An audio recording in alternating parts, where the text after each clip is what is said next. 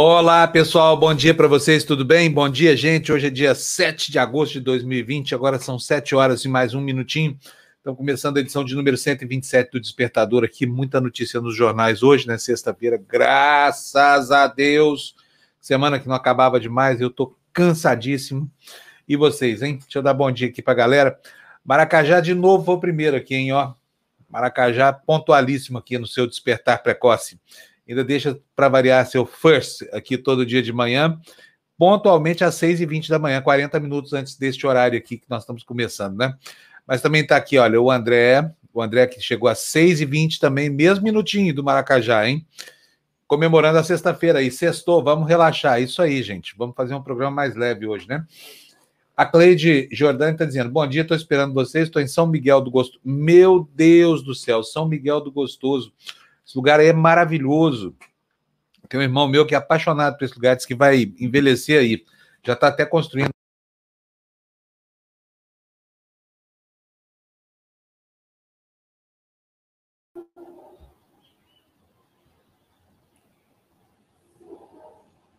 Fábio, você está sem som? Não? Não estou te ouvindo. E agora? Deixa eu ver no chat aqui se, se ficou. Você tá sem som mesmo, é verdade. Eu falei, será que eu que tô louca? Eu devo estar tá maluca? Eu não ouvi ninguém me chamando, eu apareci no vídeo. Tá mudo mesmo. Mas estava super bom, não sei o que aconteceu, deve ter sido alguma algum bug. Bug. Vamos ver se assim vocês me ouvem. Me ouviram agora? Oh, pronto. É o grupo sempre tem que ter, né? De manhãzinha assim é bom, fim da semana, essa coisa toda. Ontem foi um caos, hein, gente?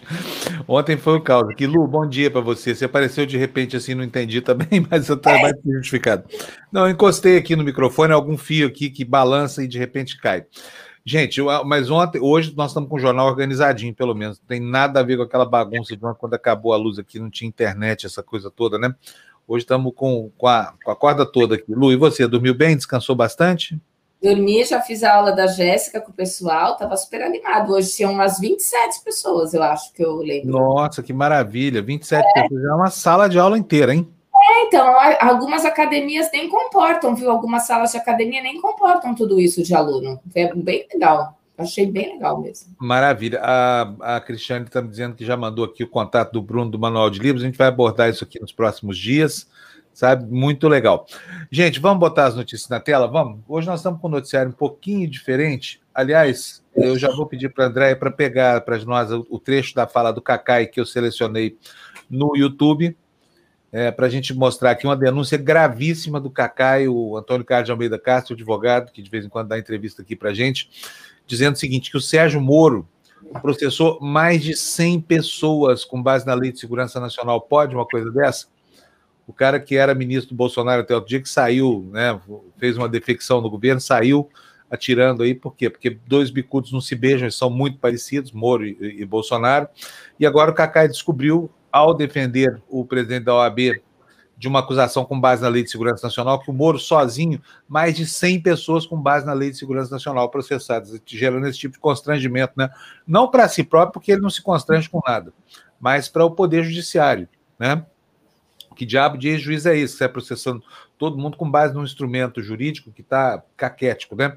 Que não tem aplicação prática, por quê? Porque envelheceu antes de conseguir se firmar como, como um instrumento de defesa do Estado, que ele efetivamente não é. Ontem nós tivemos uma live muito produtiva aqui, viu, gente? Com Pedro Serrano, a Carol Proner, o Cristiano Marona, o Cacai, é, para falar exatamente, e o deputado Paulo Teixeira, para falar sobre exatamente sobre isso, sobre um projeto de lei que permita fazer a defesa do Estado sem criar a figura do inimigo de Estado. Foi muito interessante, está dentro da, da, área da nossa televisão, a gente vai divulgar isso aqui. Foi uma live curtinha, durou menos de uma hora, mas foi curta e grossa, muito legal o assunto, vocês devem assistir, tá bom? Olha, vamos lá? Noticiários na tela, vamos ver aí, gente.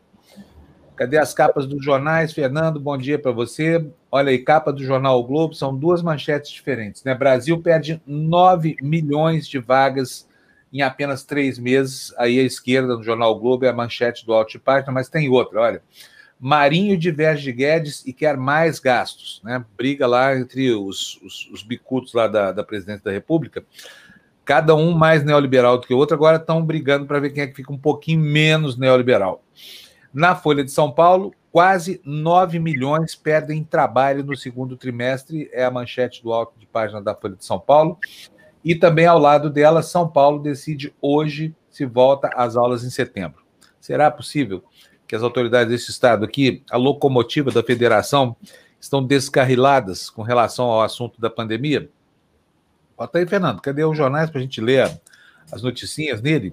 Falta o estado de São Paulo, bota a martela para a gente, por favor. Guedes diz que Estados Unidos devastaram florestas e mataram seus índios, é o que diz o ministro da Economia, né, ao refutar a responsabilidade brasileira sobre a devastação da Amazônia. É uma resposta esquisita que daqui a pouquinho a gente vai detalhar, tá bom? Vamos passar ao detalhamento do noticiário, então. Tá preparado aí, Lu? Tô. Tá aqui. Vamos ver como é que. Dois. Vamos ver como é que estão esses olhos de águia, né? Da Lu. Estão bem os olhos de águia da Lu. Mas vamos começar com uma tuitada. Tá aí um tweet do, do, do Mendonção, Luiz Carlos Mendonça de Barros. Por que, que eu coloquei esse tweet aí? Gente, o Mendonção foi muito, é, digamos assim, foi muito indulgente para com a Dilma Rousseff, depois ele ele errou, ele, eu me lembro de entrevistando ele no canal Livre da TV Bandeirantes, ele fazendo um prognóstico de recuperação que não se confirmou, depois foi um, uma das vozes que, que, enfim, que apoiaram o, o golpe contra a Dilma, né?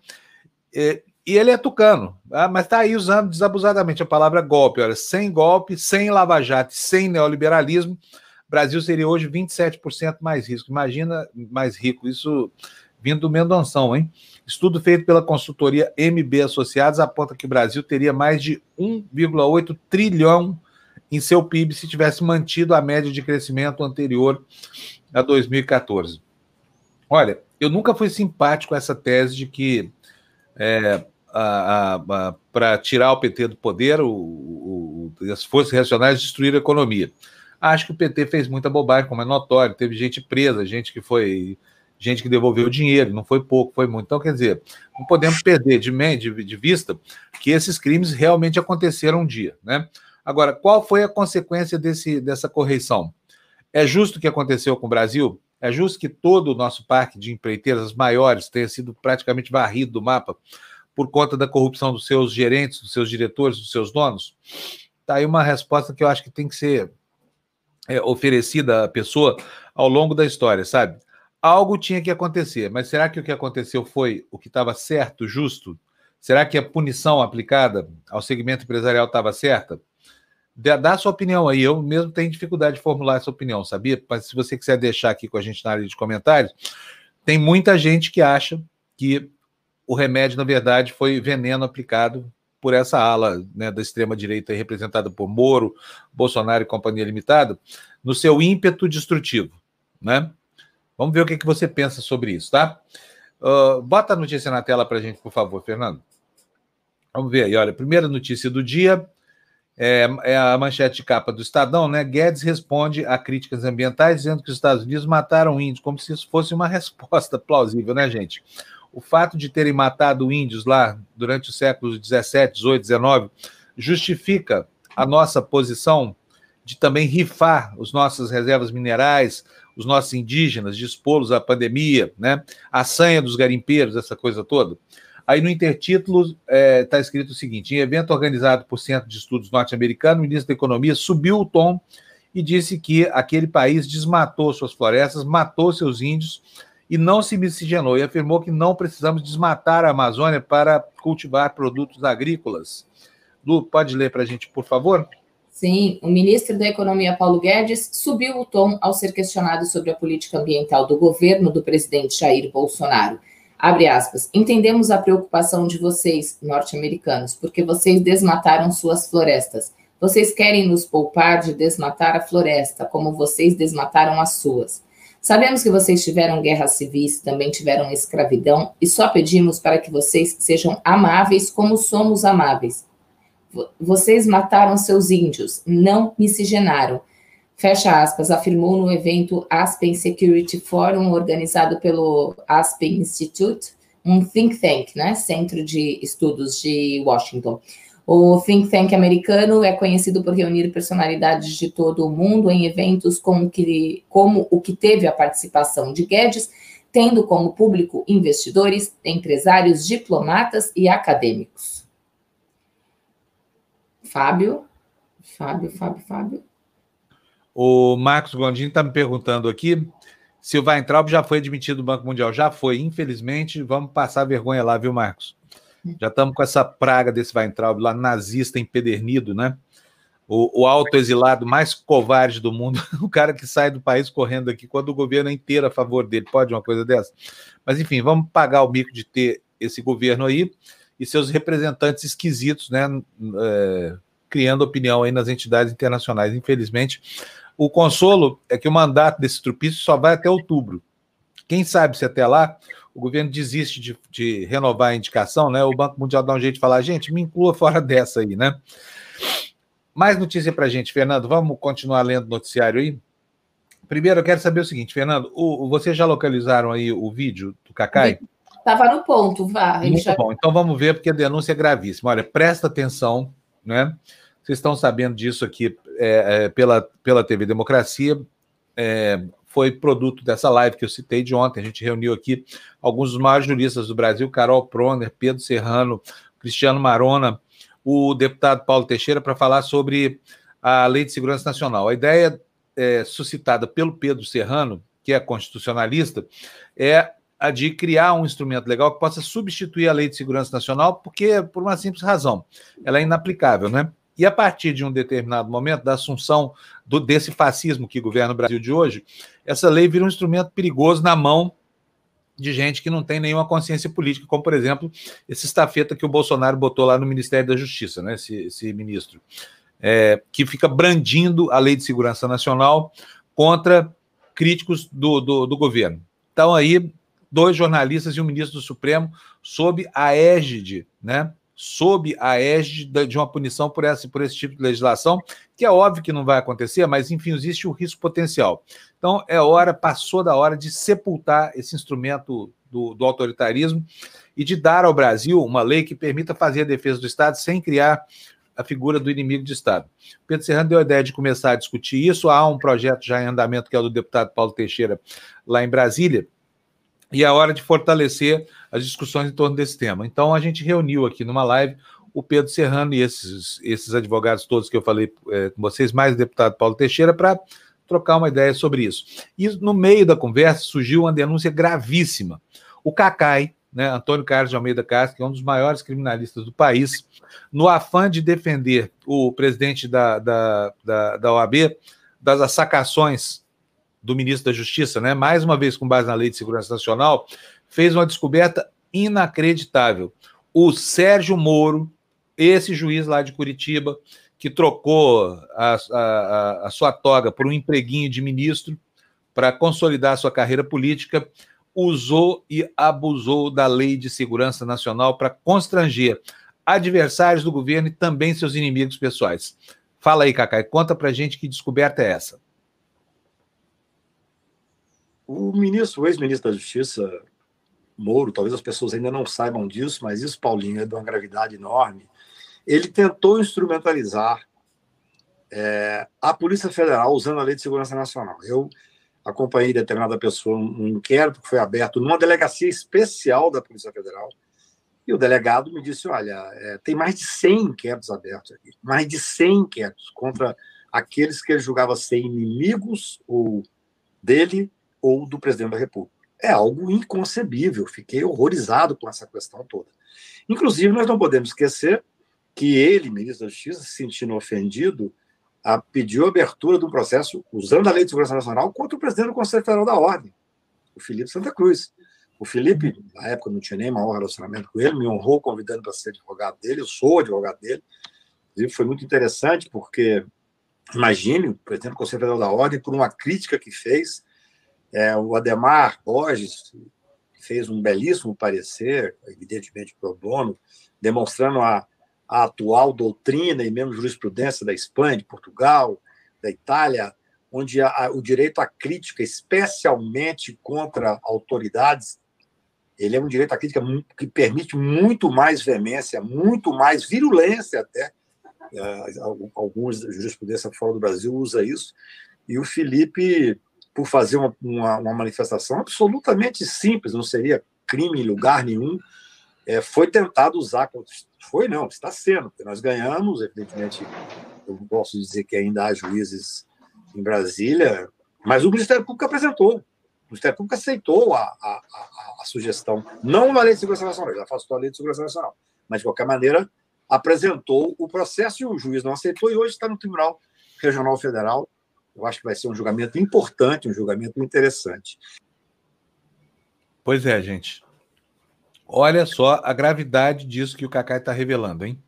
Mais de 100 pessoas processadas por Sérgio Moro com base na Lei de Segurança Nacional. Ele fala que ele mesmo, que é criminalista, ficou espantado e que isso é inadmissível, né? Sabe, assim, é um abuso do, do, do, do uso de um instrumento autoritário, que só faz, mais uma vez, ressaltar né, quem é exatamente Sérgio Moro, né? do que, que, ele é capaz. Quer dizer, um homem que se valeu de tudo quanto é expediente do, do tal do direito penal do inimigo para fustigar o Lula, para tirar ele da eleição, para forçar a mão numa condenação que muitas vezes carecia de provas, né? num rito é, estapafúrdio, um rito que é uma novidade para a justiça. Ele conseguiu, com a pressão da opinião pública, constranger também outras instâncias do judiciário que passaram a atuar como realimentadores né, da, da, dos seus impulsos na Operação Lava Jato. E não que não tenha legado nenhum, legado até que tem, mas esse legado autoritário, esse legado sacana do direito penal do inimigo, né? Esse legado de, do, do, do, uso do instrumento da justiça para fazer política, esse legado deixou marcas indeléveis na, na, ao longo da carreira desse ex-ministro, ex-juiz Sérgio Moro, que sabe-se lá o que vai fazer agora. O fato é que, ao fazer isso, ele também pavimentou uma, uma estrada bastante segura para ele do ponto de vista da construção da sua carreira política, né? Tanto que ontem nós vimos aí na pesquisa do, do Data Poder que é, hoje o maior adversário do próprio Bolsonaro, quem é? Sérgio Moro. Como se houvesse alguma diferença essencial entre ambos, coisa que não há. É só uma diferença de estilo, se é que há uma diferença de estilos, né? Gente, vamos lá para as notícias dos jornais, que a gente nem começou ainda direito a ler os jornais hoje, ainda tem muita coisa pela frente. Olha, tema ambiental é manchete capa do jornal O Estado de São Paulo. A manchete é: desmate na Amazônia tem queda de 28% em julho e é a primeira em 14 meses. Aí no intertítulo, apesar disso, os alertas do sistema de monitoramento do INPE devem fechar os 12 meses com mais de 9.170 quilômetros quadrados, ante 6.844 quilômetros quadrados observados entre agosto de 2018 e julho de 2019, alta de 34%. Vice-presidente adiantou o dado em rede social. Quer dizer, o dado positivo é o do mês, né? Eu só vi esse dado aqui no Jornal Estado de São Paulo, e o dado do ano é terrivelmente negativo. Lu, lê para a gente, por favor. Houve redução de 28% nos alertas de desmatamento em julho, na comparação com o mesmo mês de 2019, após 14 meses sucessivos de alta. Os números serão anunciados hoje pelo Instituto Nacional de Pesquisas Espaciais, o INPE, mas foram, em parte, adiantados pelo vice-presidente Hamilton Mourão nas redes sociais. Apesar disso, os alertas do DETER, eh, do, é DETER, né? Devem. DETER, DETER, é, DETER. ou DETER, como queira. É, devem fechar em mais de 9.170 quilômetros quadrados para o período de agosto de 2019 a julho de 2020, ante 6.844 quilômetros quadrados. O valor fechado dos 12 meses, calculados sempre de agosto a julho, deve indicar avanço de 34% no desmate, o maior desde 2016. O cálculo foi feito pelo Estadão com base em um gráfico que Mourão, que coordena o Conselho da Amazônia, publicou em sua conta do Twitter na, na quarta-feira. Responsável pela Operação Verde Brasil 2, que combate desde maio crimes ambientais na Amazônia Legal, ele destacou o primeiro número positivo de 2020 Desde o ano passado, o governo é cobrado internacionalmente para reduzir o desmatamento. Bom dia, dona Marta. Como vai Vossa Excelência em Berlândia? Tudo bem, mãe? Fica em casa aí, não sai, hein? Não acabou a pandemia, viu, dona Marta? É sempre preciso lembrar, porque minha mãe é fogo, viu? Minha mãe é fogo. Minha mãe é, tá na. Pensa que é fácil ser filho dela? Não é, não. Mãe, bom dia para você. Um beijão, tá? Bom, vamos lá, gente. Mais notícia na tela para a gente, por favor, Fernando. Olha aí, próximo destaque está aí, mercado, é, matéria da seção de mercado da Folha de São Paulo. É, 9 milhões, gente, 9 milhões, 9 milhões de pessoas ficam sem trabalho no primeiro trimestre da pandemia e desemprego vai a 13,3%. São quase dois paraguaios de gente sem trabalho, hein, Lu? Ah, no intertítulo aí, ó, trabalhadores menos qualificados e informais são os mais atingidos pela crise, é o que aponta o IBGE, Lu. A primeira pesquisa de desemprego do Instituto Brasileiro de Geografia e Estatística, que pegou três meses completos de pandemia no Brasil, trouxe uma sucessão de recordes negativos e confirmou a percepção de que trabalhadores menos qualificados e informais foram mais atingidos pela crise. Segundo o Instituto, 8,9 milhões de brasileiros perderam o trabalho de abril a junho, a maior queda no número de ocupados desde que a pesquisa começou a ser realizada no formato atual, em 2012. No segundo trimestre, o Brasil tinha 83,3 milhões de pessoas com algum tipo de trabalho, o menor número da série. A taxa de subutilização também foi recorde, assim como o número de pessoas desalentadas, aquelas que gostariam de trabalhar, mas desistiram de buscar por uma vaga. Muito bem. Chama desalento, né? Quando a pessoa procura, procura e não acha, ela simplesmente para de procurar porque já não tem mais para onde correr, né? É uma cena que a gente vai ver se repetir muito agora ao longo dos próximos meses, nesse período de long, longa agonia, né? E de lenta recuperação da, da economia brasileira. É uma pena. Mais uma notícia para a gente na tela, por favor, Dom Fernando. Vamos lá. Olha, pouca prevenção. Gente, como é que pode? A gente estava falando aqui agora né, de redução de desmatamento, essa coisa toda. Não há um indicador favorável a esse governo. Sabe, esse que está na tela aí é amplamente desfavorável, mostra a incompetência gerencial, como é que é. Ou a falta de vontade política, né? Pouca prevenção, IBAMA gastou só 19% dos recursos de 2020 contra incêndios florestais. Será que isso ajuda a explicar a pira armada em que se transformou a floresta amazônica e também o Pantanal, Lu? Não, tá sem áudio, Lu. Tá sem áudio, sem áudio, sem áudio. Não, vou Desculpa, ler aqui. Então. É que estava passando o caminhão, eu não queria que atrapalhasse. Não tem problema. Vamos lá. Tá. Vamos lá, que eu estava falando que é muito triste ver o jeito que estão cuidando da nossa floresta, enfim. Para prevenir e controlar incêndios florestais como os que se vêem agora no Pantanal, na Amazônia, o Instituto Brasileiro de Meio Ambiente e dos Recursos Naturais Renováveis, o IBAMA, gastou até o dia 30 de julho apenas 19% de seus recursos previstos para 2020.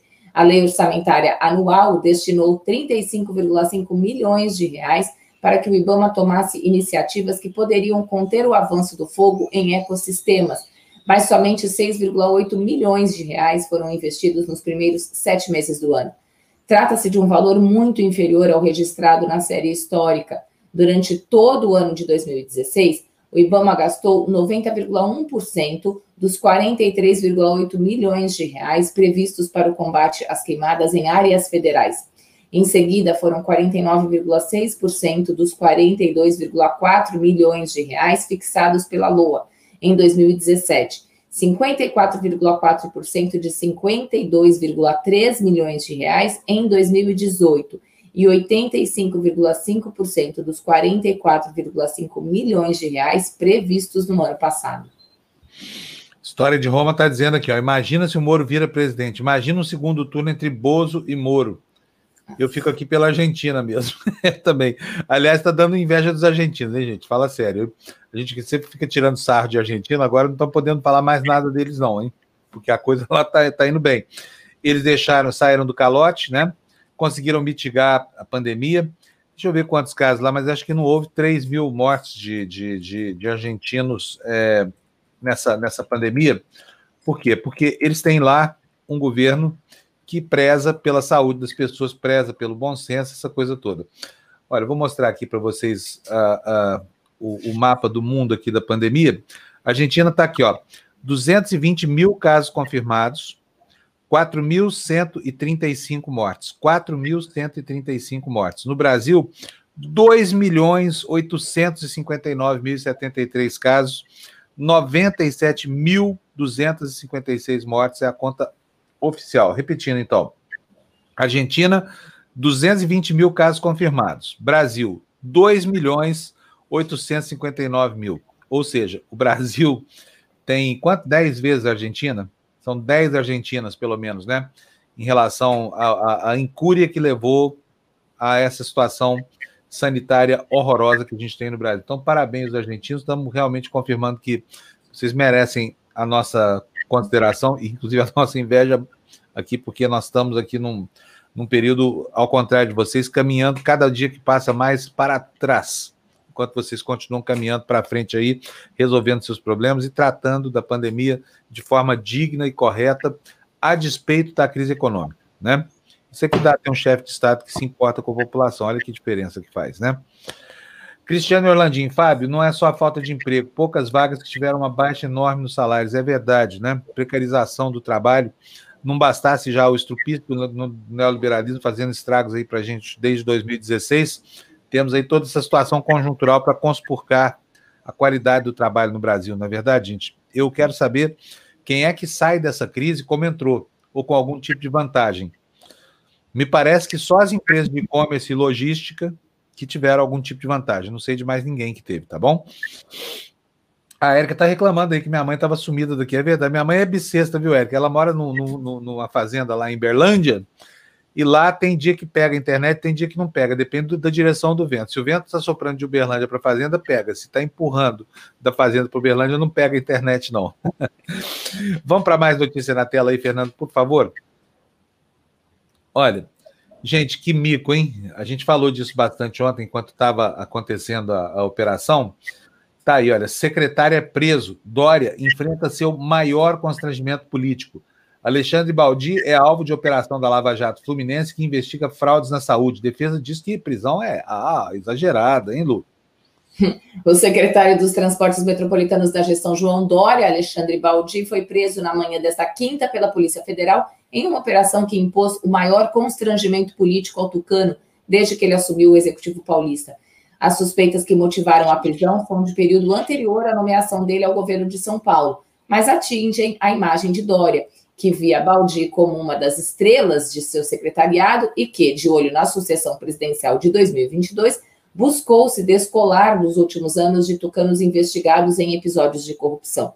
Outras acusações envolvendo duas autoridades do alto escalão escolhidas por Dória, Gilberto Kassab, da Casa Civil, e Aloysio Nunes Ferreira, da Investe São Paulo, já haviam colocado o governador em saia justa, mas pela primeira vez, deve ser, houve prisão de um secretário. Exatamente. Vergonha, vergonha. O cara sair de dentro da secretaria para o camburão direto, hein? Que absurdo, gente. Agora, eu continuo falando aqui para vocês, vou repetir isso de novo. Por que, que a Polícia Federal só bate na porta de adversários do governo Bolsonaro? Vocês acham que é coincidência? Estou aqui, ó, elocubrando, sabe? Mas me parece muito estranho que haja essa certa seletividade, né? A gente sabe que essa direita brasileira é hipócrita e ladra também, tanto quanto a centro-direita, esses baldios da vida, essas porcarias, essas, esses corruptos aí, é tudo a mesma coisa, entendeu? Falta, ó, bater na outra porta, gente. Alô, Polícia Federal, olha para o outro lado que vocês vão dobrar a produtividade, hein? Notícia na tela, Dom Fernando, por favor, para a gente poder ler para as pessoas, saciar a curiosidade, a vontade, a necessidade de receber informação. Está aí uma nota da coluna do Estadão. Olha só como há, há razões mais mesquinhas do que parece por trás de certos movimentos. A nota da coluna, cujo título é O Esculacho contra a Política e a vaga no Supremo Tribunal Federal para explicar alguns movimentos de certos personagens que de repente brotam do Poder Judiciário com destino a um cantinho da política. Lê para a gente, por favor, Lu. Lideranças de diversos partidos viram na prisão de Alexandre Baldi outra ação midiática de Marcelo Bretas para esculachar a política e os políticos, a exemplo do que o juiz já havia feito com Michel Temer. O entorno do ex-presidente e os amigos do secretário dos Transportes Metropolitanos apontam a plausível motivação. Bretas explicitou sua candidatura ao STF. O juiz da Lava Jato do Rio é terrivelmente evangélico, entre aspas, se identifica com Jair Bolsonaro e agora manda prender um secretário de João Dória e muito próximo de Rodrigo Maia. Pois é. Olha aí, o Kleber está perguntando uma coisa bacana. Fábio, só auxílio emergencial explica o aumento da popularidade do Bolsonaro ou tem mais alguma coisa? Não, Kleber, eu acho que é muito mais complexo, sabia? Primeiro tem a história das fake news, né? Se vocês observarem, tem uma campanha de pavor nas redes sociais, observem isso. Né, falando sobre pedofilia, que visa estigmatizar todo mundo. Felipe Neto, Xuxa, qualquer um que se levante, fale de, de, de qualquer coisa contra o governo Bolsonaro é estigmatizado como pedófilo. Então, essa é uma coisa. Eu acho que essa, essa, essa campanha insidiosa está acontecendo ao nível da militância mais aguerrida do bolsonarismo, ou seja, os fanáticos igrejeiros, esse pessoal aí, da, os, os que querem aplicação do artigo 142, é, é, os que querem golpe militar e volta do AI-5, esses aí que são 30%. Segundo, tem um ambiente de engodo no ar também, né? Que é essa campanha sistemática aí de fake news, essa coisa toda, criando uma realidade que não, não bate com, com o que a gente vê. E terceiro, a gente tem que considerar que você tem no, no Brasil uma parcela de 30% que são casos perdidos, sabe? São fascistas, nazistas, simpatizantes de tortura, essa coisa toda. Então, quando você junta isso tudo, você forma um bolo considerável. E é preciso lembrar que não é um fenômeno brasileiro. Né? É a mesma coisa nos Estados Unidos, onde o Trump está lá com cerca de 38% também. Já não tem mais votos para ganhar a eleição, mas tem muito voto ainda, né? Que significa o seguinte: olha, um terço da humanidade, esquece, tá? É, é tem que ser tratada do ponto de vista da psiquiatria. Não tem cura para isso, tá? E tem os outros 60% ou 70% que são que seguram o rojão aí, que às vezes se dividem, né, aí entre as várias vertentes ideológicas e acabam provocando desequilíbrio para um lado ou para o outro, né? Enfim, é isso. Mas vai passar, tá? A despeito de nós temos aí 30, 40% da população adoecidas por essas síndromes aí da, da, do extremismo, do fundamentalismo, da falta de respeito pelos direitos humanos, a maioria da população não comunga dessas teses, né? E é preciso lembrar que está meio em desuso, mas nós somos 70% da população, né? Portanto, a razão nos assiste. Paulo Ricardo, muito obrigado pelos seus 10 reais. Muito obrigado. Vamos investir tudo em jornalismo, informação. Gente, olha, ontem entrevistamos aqui o João Pedro, é um artista, é autista lá de Valença, na Bahia. Foi uma entrevista comovente durante o Tertúlia, espero que vocês tenham assistido. E, e, o João Pedro é um garoto excepcional. Ele tem 17 anos de idade, está fazendo a sexta série. A família o assiste bastante e ele, é, ele se expressa fazendo uma arte muito interessante. Ele faz é, retratos, né, de personalidades do mundo dele, do mundo da internet, e muito bonitos, muito bem feitos. Ele faz uma cópia, depois ele pinta, fica muito legal. E ele revelou para a gente ontem aqui que o grande sonho da vida dele é ter uma televisão grandona de 70 polegadas para assistir lá os programas dele que é. E, estamos sinceramente imbuídos do propósito de dar uma televisão dessa para ele. É, fiz uma vaquinha no Apoia-se. Daqui a pouco no Tertúlio eu vou dizer como é que é. Se você hoje quiser se sentir tentado a fazer uma, uma contribuição aqui para nós do site, eu vou te pedir para contribuir na campanha da TV do João Pedro, tá bom? Assim você ajuda a gente a dar para ele essa, essa televisão para deixar ele muito alegre, né? A outra coisa, é, a outra coisa é, que você pode fazer é procurar o João Pedro no Instagram e no Twitter e segui-lo, porque ele fica muito alegre quando ganha seguidores nas redes sociais, tá bom? Tudo isso vai ser detalhado depois no Tertúlio, mas olha, hoje, pega aí o dinheiro que você ficou com vontade de dar para gente, vamos dar para o João Pedro, tá bom? Na campanha dele, para ver se a gente consegue dar essa televisão para ele, pode ser? Pode ser, Lu? Eu estava procurando ele aqui nas redes já para adicionar. já estava aqui é, é. procurando. É. Vale super a pena. Ele é um garotão muito bacana, sabe? E é engraçado porque ele falou que só pinta gente da esquerda porque os da direita não tem simpatia nenhuma. é muito bacana. Bom, vamos lá para o noticiário. Fernando, põe na tela para a gente, por favor. Próxima notícia. É. PGR pede soltura de ex-secretário e Witzel vê sinais de delação. Olha aí, olha o clima lá no Rio. Gente, a desonestidade é um problema, não é não? O cara não fica nunca tranquilo, né? Relaxado. Ministro do STJ determina que Edmar Santos deixe a prisão. Governador é alvo de processo de impeachment. Lu. O ministro do Superior Tribunal de Justiça, Benedito Gonçalves, determinou nesta quinta-feira a soltura do ex-secretário de Saúde do Rio de Janeiro, Edmar Santos relator do inquérito que apura desvio de recursos destinados ao combate ao coronavírus no Estado, o ministro acolheu o parecer da subprocuradora-geral da República, Lindora Maria Araújo, que havia solicitado a medida ao magistrado. No governo do Rio, o pedido de libertação foi encarado como um sinal de que o ex-secretário negocia com o Ministério Público Federal um acordo de delação com promessa de informações comprometedoras contra o governador Wilson Witzel, alvo de um processo de impeachment na Assembleia Legislativa. As opiniões aqui dos nossos queridíssimos internautas aqui estão divididas, olha, sobre o que, que origina é, essa popularidade do Bolsonaro, né? Vamos ver o que, que, diz o Walter aqui. Eu acho que o auxílio é primordial, o resto derrete mesmo. Acho que quando o caos da economia ficar claro, as manifestações começarem forte e o auxílio acabar, a popularidade cai. É possível sim, viu, Walter? Porque está sem pressão social, sem pressão nas ruas, né? Mas olha, vamos observar também que houve um arrefecimento, né? Parece que as pessoas desistiram de gastar energia onde ela não produz resultado, que é o caso do impeachment, né? É, Vamos ver aqui o que mais que diz aqui. O Tiago Emerick, 90% do apoio é, do, de Bolsonaro é por fake news. Outros 10% são reacionários. Tiago, eu acho o seguinte: tá, tá, você está certo na formulação do seu raciocínio, mas está errado nos percentuais. Eu acho que a diferença é 30 70, viu? Ou 38, 62, 62, alguma coisa assim, tá bom? É... Fábio, tem gente nova no canal? A gente está com. Tem gente nova? Hã? Gente, Oi, Jamil. Oi, Jamil. É ótimo. Você chegou. Obrigado pelo novo.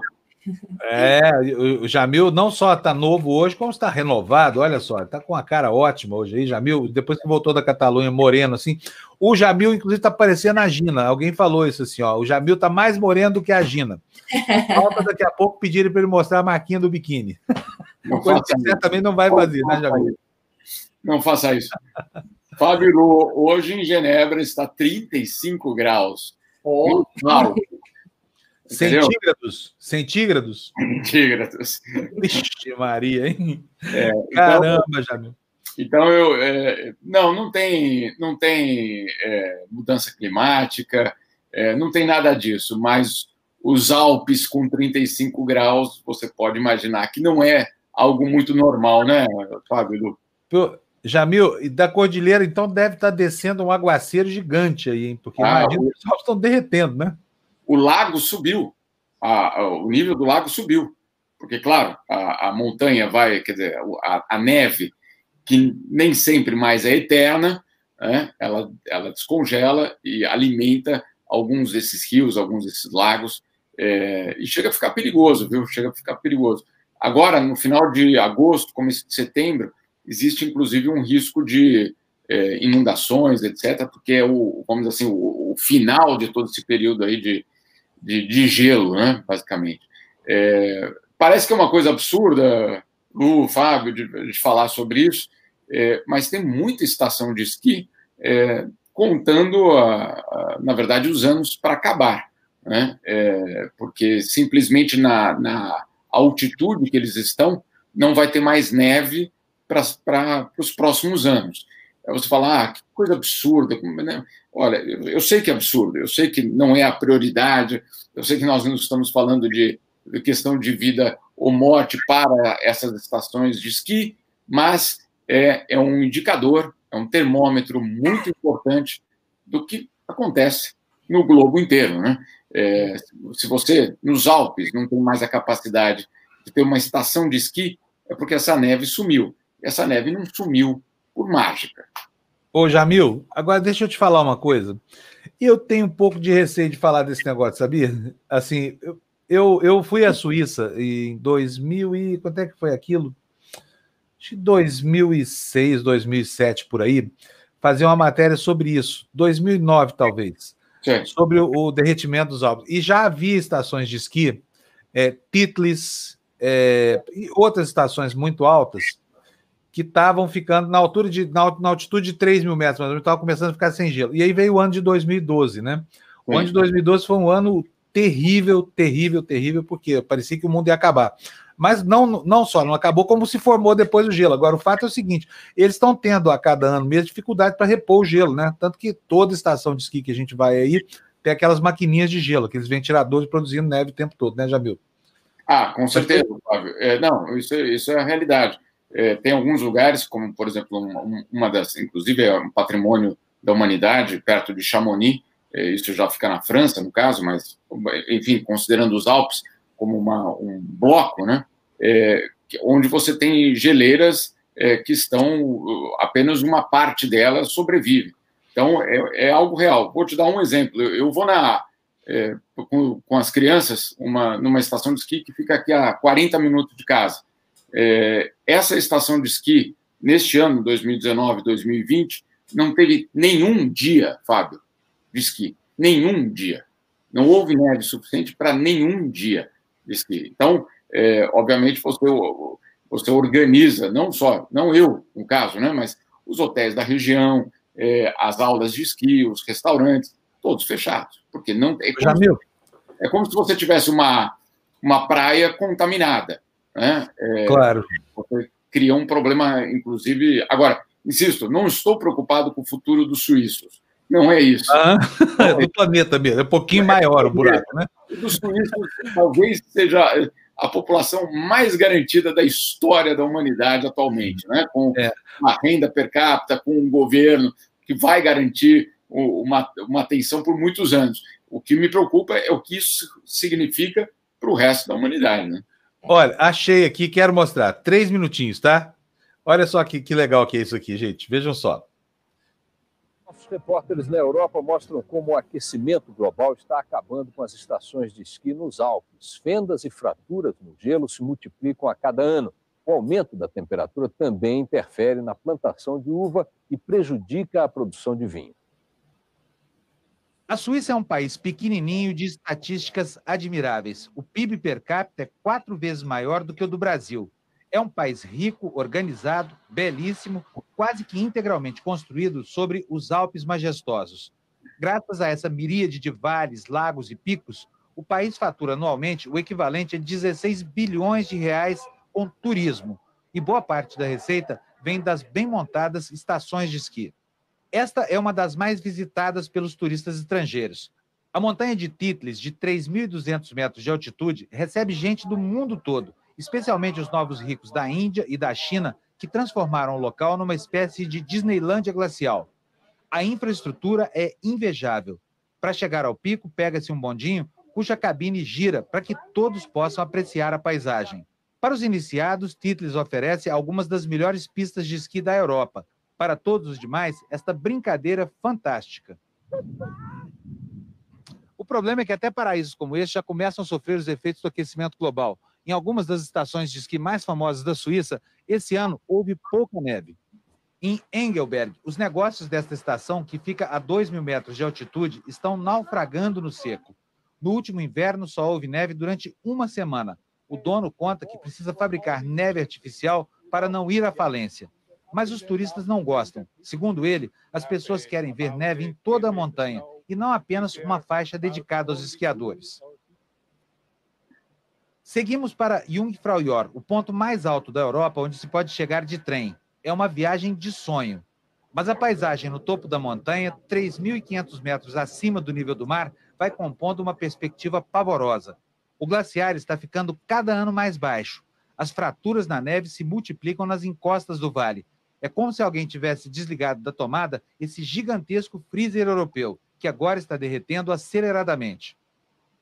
O boliviano Tusco Santos trabalha na estação há mais de 20 anos. Segundo ele, as fendas na geleira são o primeiro sintoma de que o gelo está diminuindo. E a cada ano aparecem novas fraturas que tornam as caminhadas e o esqui muito perigosos. Isso não é normal, não? Mas não é só em alta altitude que os efeitos do aquecimento global já estão sendo sentidos. Nós estamos aqui na região de Lavaux, no cantão francês da Suíça, onde são produzidos os melhores vinhos do país. E os produtores de uva estão sofrendo com as mudanças do clima. Este engenheiro agrônomo especializado em vinicultura estuda há décadas a evolução do clima. Este ano, a floração das uvas Chasselas e Pinot Noir aconteceu na primeira semana de maio. Segundo ele, isso só deveria ter acontecido na segunda quinzena de junho. A antecipação seria consequência das mudanças climáticas. Não se via isso desde a Segunda Guerra Mundial, diz ele. Amanhã no Jornal da Band. Aí. Você foi, foi para minha região né? favorita na Suíça, Lavô. É, é muito legal, né, Jamil? Lavô é espetacular. Olha, a minha região é, predileta na Suíça é a Suíça. O lugar bonito. Qualquer lugar é Interlaken, Mirren, Pitlis, Genebra, tudo, tudo, tudo. Não há um, um, cantinho na Suíça que não seja uma maravilha, né? Agora, mas você vê que o fenômeno, do, de, do o medo do, do, aquecimento não é novo, né, Jamil? Já não, tinha muita gente, isso, em 2011, eu acho, sei lá que ano que foi, 2009, porque havia um alerta global com base numa previsão de um ambientalista chamado James Lovelock, que era o pai do ambientalismo na, na primeira década desse século, que dizia que o ano de 2012 ia marcar o derretimento completo da calota polar norte. Lembra disso, Jamil? E o que é. felizmente não aconteceu, felizmente errou. Mas o, o, o, desastre na Suíça é visível, é perceptível, porque a tradução de clima em desacordo com o que se espera dele é prejuízo, né, Jamil? Já que o país está numa região tão sensível do globo, né? Sim, é, é, isso, é isso que você citou. E eu acho que a diferença desse período que você esteve para hoje é que hoje já é real. Então você já tem estações fechadas, né? você já tem é, é, uma mudança. Você foi nas de alta altitude. É, uhum. as, as, que estão no, no 1.000, 1.500 metros, essas, muitas dessas já foram condenadas. Essas já não existem. É curioso, já não existe para o inverno, mas existe para o verão, Fábio. Por quê? Porque com 35 graus numa cidade que não tem ar-condicionado, né? ar-condicionado uhum. não, não, é um aparelho que se vende é, na Suíça. Né? Para quê? Né? Até pouco tempo, a pergunta era: para que você vai comprar um ar-condicionado? Né? É. Não faz calor. Agora, o que aconteceu? Essas estações de inverno se transformaram em estações de verão, para as pessoas fugirem do calor. Olha que, que, que, maluquice, né? Se você for pensar. Ou seja, é. é igual ter uma casa em Petrópolis. O cara mora no Rio, tem uma casinha em Petrópolis, a gente vai passar a fresca ali do, do, do verão do Rio, Exatamente. é isso? Exatamente. Respirar, né, no caso. É, antigamente, então, só para só vocês terem uma ideia do, de, da importância que o Jamil está falando, era um lugar para onde as pessoas iam em pleno inverno para esquiar. Agora elas vão no verão para se refrescar um pouquinho, porque lá faz um pouco menos de frio. É, né? é, é, é óbvio que há uma mudança no, no, mundo acontecendo, né? E é óbvio também que essa mudança começa a chegar a, a, a patamares assim do, do imponderável. O que, que vai acontecer daqui para frente, né? Jamil, deixa eu só dar boas-vindas, que eu estou tomando um tempão do Jamil aqui, mas a Mônica Pereira chegou aqui, virou nossa membro, eu preciso dar boas-vindas para ela, falar para a Mônica ficar em casa, a casa é nossa aqui, tá bom, Mônica? É, aproveite. E a, também a Beth de Brasília, nossa contribuinte diária aqui, com seus cinco reais, dizendo que bom dia, lógico que vamos lá no João Pedro. Mas aqui também, estou precisando de dose diária de, de humanidade e empatia depois de, de, do, do que disse o psicopata anticristo ontem. É verdade, já vamos falar sobre isso.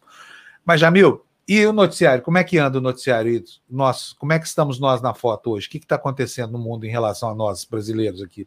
Pobre povo, indigente do ponto de vista político.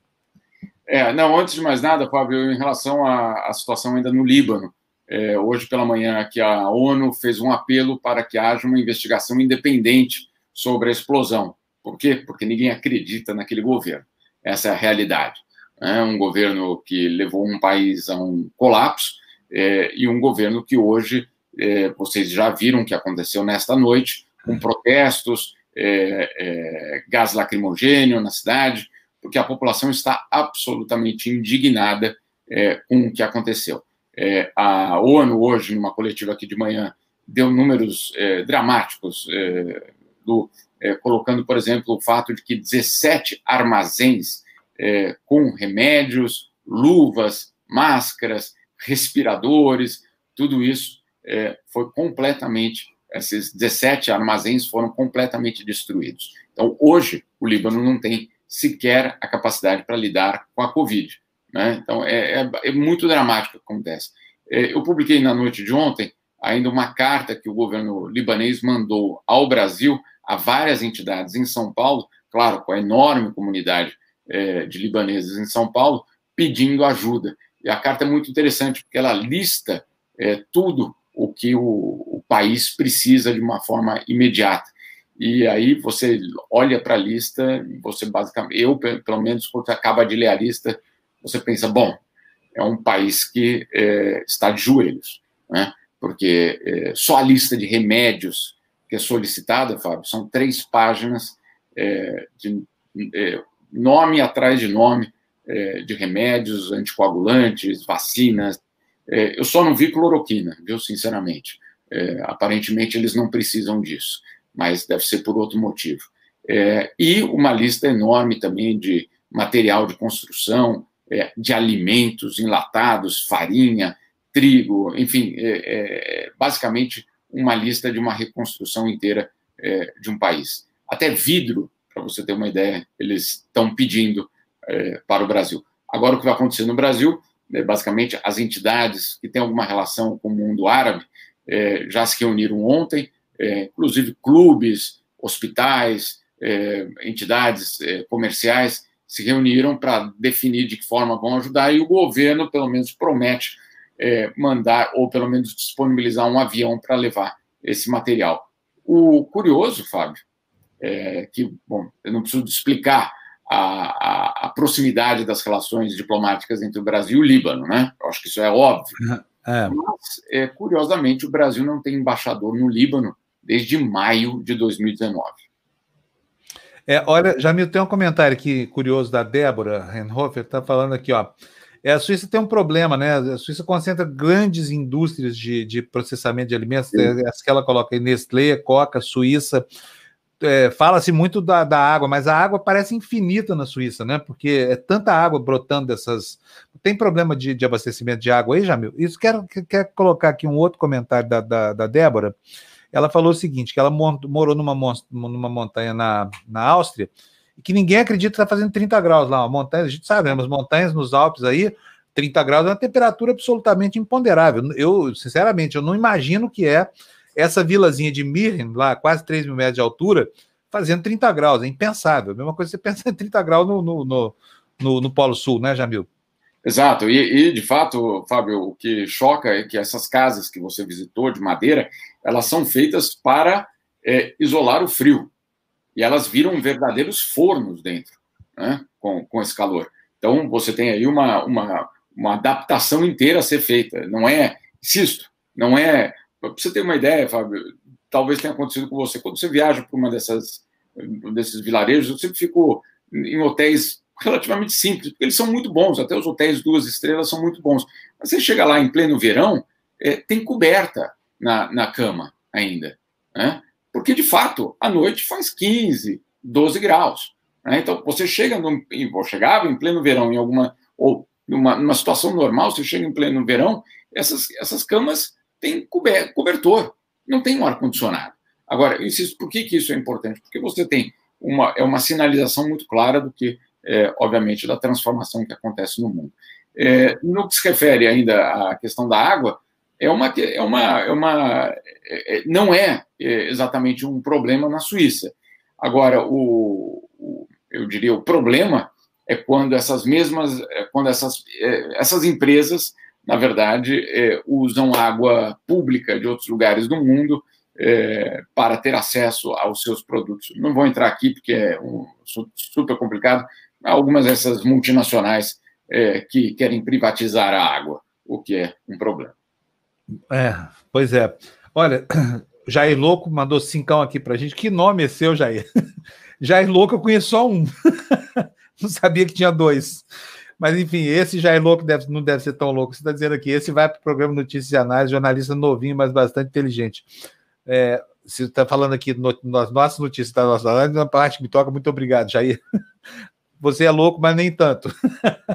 né, Jamil?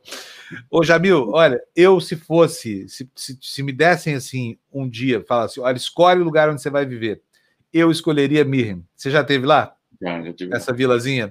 É maravilhoso, né? Fica na beira de um precipício de dois mil é. metros. É maravilhoso. E o queijo que a gente come ali parece que é de outro planeta, que é de Marte, né? O único problema é ter o que fazer. Mas a gente arruma. É, exato. Lá não tem o que fazer. Deve ter internet lá. Dá para fazer jornal não, de lá. Internet, tem internet lá. Mas, é. Então está resolvido. O vinhozinho também, tem uma, um queijinho. É, o vinho, vinho, tem que comprar, né? Porque lá 3 mil metros não, não, não, dá um pé de alface, tem que vir tudo de fora. Só dá cabra e, e vaca lá, assim mesmo tem que alimentar na boquinha, porque senão elas não comem. Jamil, um abração para você, então. Obrigado, viu? Foi ótimo isso. Eu, eu, gostei de resgatar essa minha série da Suíça aqui. Depois eu vou mostrar mais umas reportagens para vocês, tá? Ó, a Mirella, está falando que fez 16 graus em Lugano. Sorte dela, porque aqui, ó, estamos. Poxa, Lugano está em plano inverno agora lá. Não. Inverno em Lugano vai ser assim, assim 16 é, graus. Positivo. Quero, quero, quero, um lugar aí. Quero um lugar aí. É, isso aí. Jamil, abração para você, então. Bom dia, tá? Bom fim de semana. Tudo de bom. É, a Mirella está dizendo aqui para a gente, ó, a água é ótima para beber. A água na Suíça, se qualquer quem não foi à Suíça tem que, tem que saber disso. Toda cidade tem bebedouro, tudo quanto é lugar, fontes. Pode beber, água Perrier que brota da, tor da torneira ali, viu, gente? água dos Alpes, assim, aquela água destilada pela natureza é muito, muito bom. Vamos lá, gente. Notícia na tela, Fernando. Vamos ler para a nossa galerinha aqui. Olha, o ministro, né? Oh, meu Deus do céu, oh, esse ministro da Justiça, que cara mais doido que é esse aí. O cara virou advogado do Bolsonaro, agora se nega a cumprir uma ordem judicial. O sujeito é bom para dar uma canetada com base na Lei de Segurança Nacional, agora, na hora de cumprir a ordem do juiz, não. Então tá aí a manchete. Mendonça nega dossiê, mas defende sigilo de dados de, de inteligência.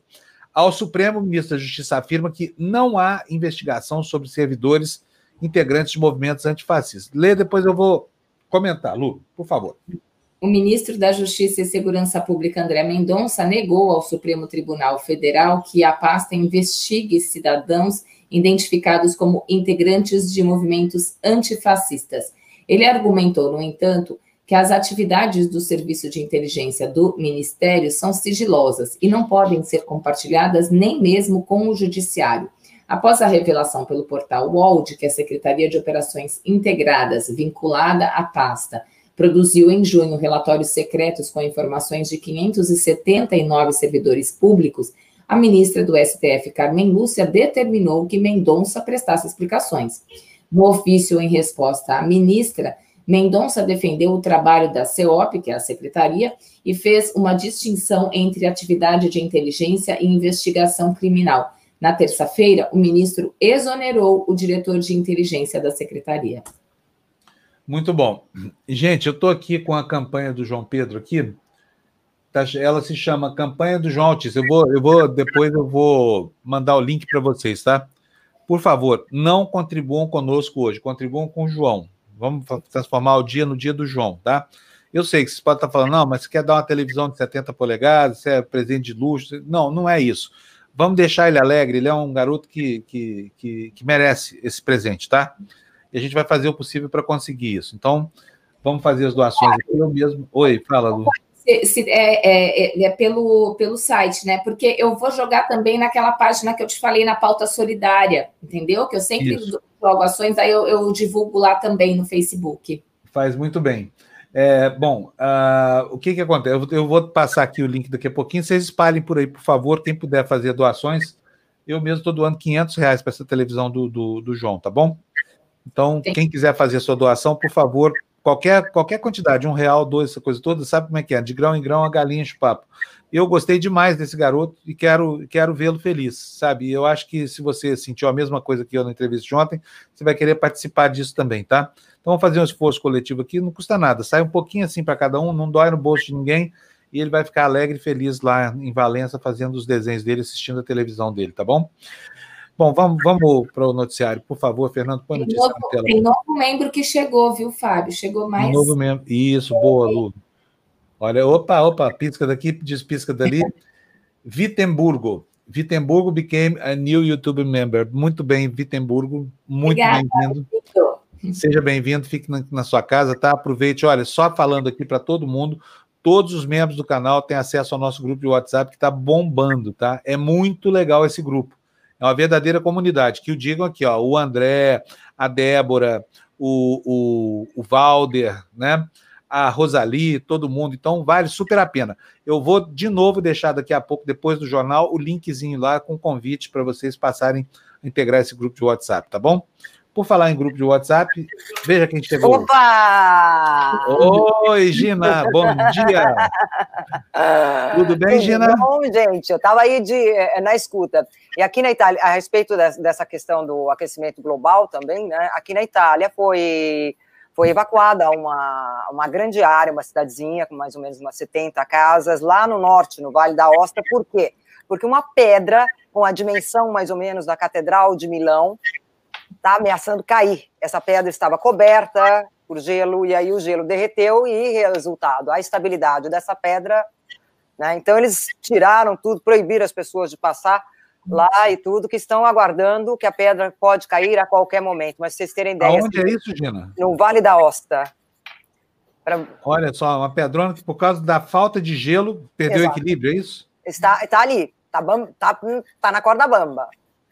Hum. Hum, é, agora, aquilo ali é uma coisa imensa. Seria mais ou menos, para vocês terem ideia, um campo de futebol com 80 metros de altura, assim, sabe? Cheio. Então, é uma coisa assim, eles estiveram lá, a polícia está lá e tudo, tá, a segurança está toda lá para que não aconteça, né? Todo mundo reza, mas parece que vai cair mesmo. Então. Muito bom. Mas, olha, eu não é. conheço o Vale da Osta, mas é, é, um lugar especialíssimo, né, Gina? É. É um lugar bonito, romântico, é uma espécie de Campos do Jordão da Itália, assim, é isso? Mais é vários menos. Campos do Jordão. A, o Vale da Osta é aquela região que faz fronteira, assim, no alto com a França, né? Uhum. E essa cidadezinha se chama Courmayeur, tanto que o nome é de origem francesa, né? Courmayeur. Courmayeur. Exato. Vou ver aqui no, no, no meu Google Maps agora. Então, essa pedra está ameaçando a cidadezinha inteira, é isso? É uma pedra é, ameaça, a cidadezinha é pequenininha, tem 70 casas, 70 ou 75. Ah, casas. entendi, é pequenininha. Então, eles já. Está tá sendo monitorado a situação. Nossa, que horror, hein? É. Já estou vendo aqui a fotografia. Que coisa tá impressionante. É um abismo, hein? Com a pedra, é um com a pedra lá em cima. É, Vou mostrar Exato. já para vocês essa pedra aqui. Quer ver só como é que vai dar certinho aqui? Ele foi mais rápido. Eu estava aqui procurando a posição. Não, tá aqui no gatilho. Olha, Enquanto isso, olha, aqui, deixa eu dar beijos. Então, os meus aí, beijos. Aí, Gina, ó, hum. olha aí, ó. Ó, exatamente. Tá aí, ó. Essa é a pedra aqui, ó. Essa pedra aqui, tá vendo? Ela tá toda amarrada por correntes aqui, tá vendo, ó? Vou até aumentar aqui só para vocês verem aqui o, o, o, tamanho da encrenca, tá vendo só, ó? Ó, essa pedra aqui, ó, que está aqui, ó, toda amarrada por correntes, tá vendo? Uhum. Ameaça destruir a cidadezinha que está lá embaixo, olha lá, ó. Gente, mas é um despenhadeiro, hein?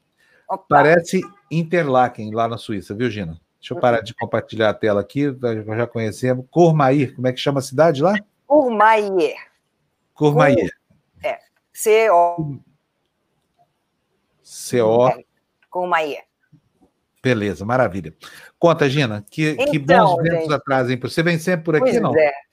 ah, eu estava passando, e falei, deixa eu dar uma passadinha lá para ver o que, que a turma está aprontando lá, né? É, olha isso daqui, olha como tá cheio de, de nó isso daqui. Tá aqui, tá aqui, tá ouvindo? Tá. Eu tô ah, querendo, mas os gatos estão terríveis. Eu vou fechar meu microfone porque a qualquer momento vai quebrar alguma coisa. Olha, é, aproveitar também para mandar ah, beijos para os gatos da, da Beth Brasília, né? A, a, a Nina, a Tozinha e o Neném. Né? Beijo. Beijo também no Matheus. Matheus, você viu o programa ontem do João Pedro? Hã? Olha que tem coisa aí que eu vou mostrar hoje que é para vocês, para o João Pedro também, porque eu gostei Eu vou muito. falar em gato, vou botar uma gata na conversa aqui, ó. É. Opa, Oba! olha aí, ó. Oi, Cíntia! bom dia! Oi, Cíntia! Bom, bom dia. dia! Tudo dia. bom? Bom dia! Eu estava falando bem. ontem para o Florestan que eu sou o oposto teu, né? Você vai dormir cedo e acorda cedo. Eu não acordo tarde, não, mas eu vou dormir tarde, porque eu fico assim, lendo. É o único momento que eu tenho para para ler e tal, coisas que não são do jornalismo, e acaba caindo no jornalismo. Faz tempo que eu não consigo ler um livro mesmo, porque acaba sempre caindo nas notícias e é, eu não sei se vocês conseguem ler, gente. Dá tempo para vocês lerem livro? Por enquanto. Muito pouco, muito pouco. Ganhei um de aniversário, é a biografia do Phil Collins, até é super legal, mas não consegui parar para ler ainda. Hum, hum. Mas a semana é. que vem acaba a minha folga, né? E aí a coisa aperta. Mas vai voltar a aula aí mesmo, Cíntia? Tudo online, Fábio. Só que preparar online leva três vezes mais tempo do que preparar uma aula presencial, entendeu? Que divertido. Entendi. Aqui nós estamos nesse dilema, volta, não volta, mas o pessoal quer enfiar a criança na sala de aula. Já que, já que temos aí a oportunidade de diminuir a população do planeta, usemos-la. Isso, vamos, uh, vamos esperar a Gina acabar, depois eu vou falar de uma escola aqui, já já. Ah, tá perfeito. Então, Conta. gente, você é, viu ontem a entrevista do João Pedro? Eu vi. Linda, né? Linda. Eu me emocionei. Eu adorei. Se ele estiver assistindo a gente, ó, beijo, João Pedro. Beijo. É, e, e, aí, pensando neles também, aconteceu o seguinte comigo. É, um post no Facebook, acho que foi do ano passado, sei lá, o Facebook recuperou esse post por conta dele, né? E colocou lá como se fosse uma coisa atual. E não é uma coisa atual. Mas, em compensação, as respostas eram bonitas. Se trata de uma exposição que eu tive lá em Milão. É, a mostra se chama Cano, faz parte de dois dois artistas, dois escultores, mais ou menos contemporâneos. Um é o Canova e o outro é o Thorvaldsen, que é um, é um dinamarquês, ele, ele, mais ou menos do final de 1700 ao começo de 1800, e é uma exposição que compara o trabalho deles, muito bonita, lá no teatro, é, é, na Praça La Scala. E agora? Bom, aí o Afre Leal, me postou uma coisa muito linda como resposta né, à, àquela foto que eu publiquei. Então aí eu falei, olha só, eu vou colocar isso daí amanhã. E aí vamos lá. É um vídeo que fala da Galeria Borghese. Eu acho que vocês vão gostar. E para a gente encerrar a semana em arte, né? Vamos lá? É linda essa galeria. Isso é em Firenze, né? Não, Roma, Roma. Roma.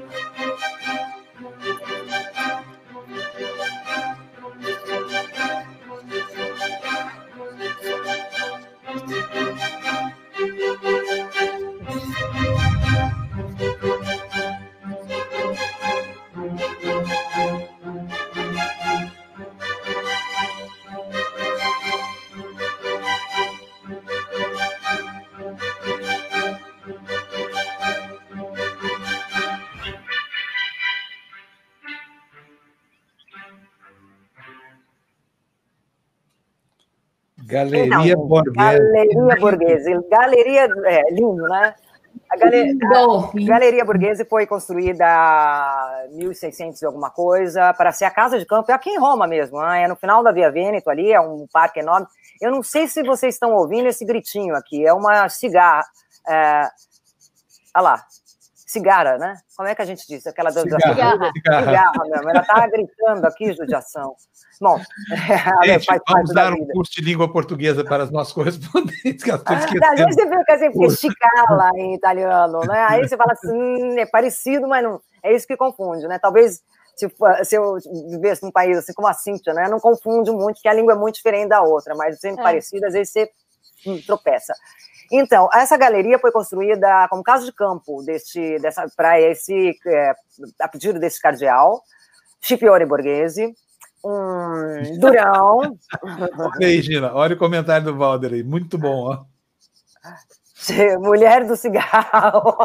cigarro. Ah, exato. Baixou o espírito do Euler Diniz no Valder. Fê, obrigada pela sugestão, viu? Foi maravilhosa, Fê. É, então, ela foi construída por esse. É, por esse. Manda construir por esse cardeal, Scipione Borghese. E ele era terrível, ele amava a arte, mas ele era terrível. Então a gente vai ver a primeira, a primeira foto dele, era uma casa de campo, mas uma casa de campo muito luxuosa e tal. Esse Scipione Borghese, essas duas esculturas Bernini. Gian Lorenzo Bernini é um grandalhão. Essas duas esculturas, o que, que aconteceu? Por que, que ele fez duas? E olha que ele fez. E quando ele estava terminando uma, o mármore rachou, deu uma rachadura no mármore. E ele tinha que entregar o trabalho na manhã seguinte.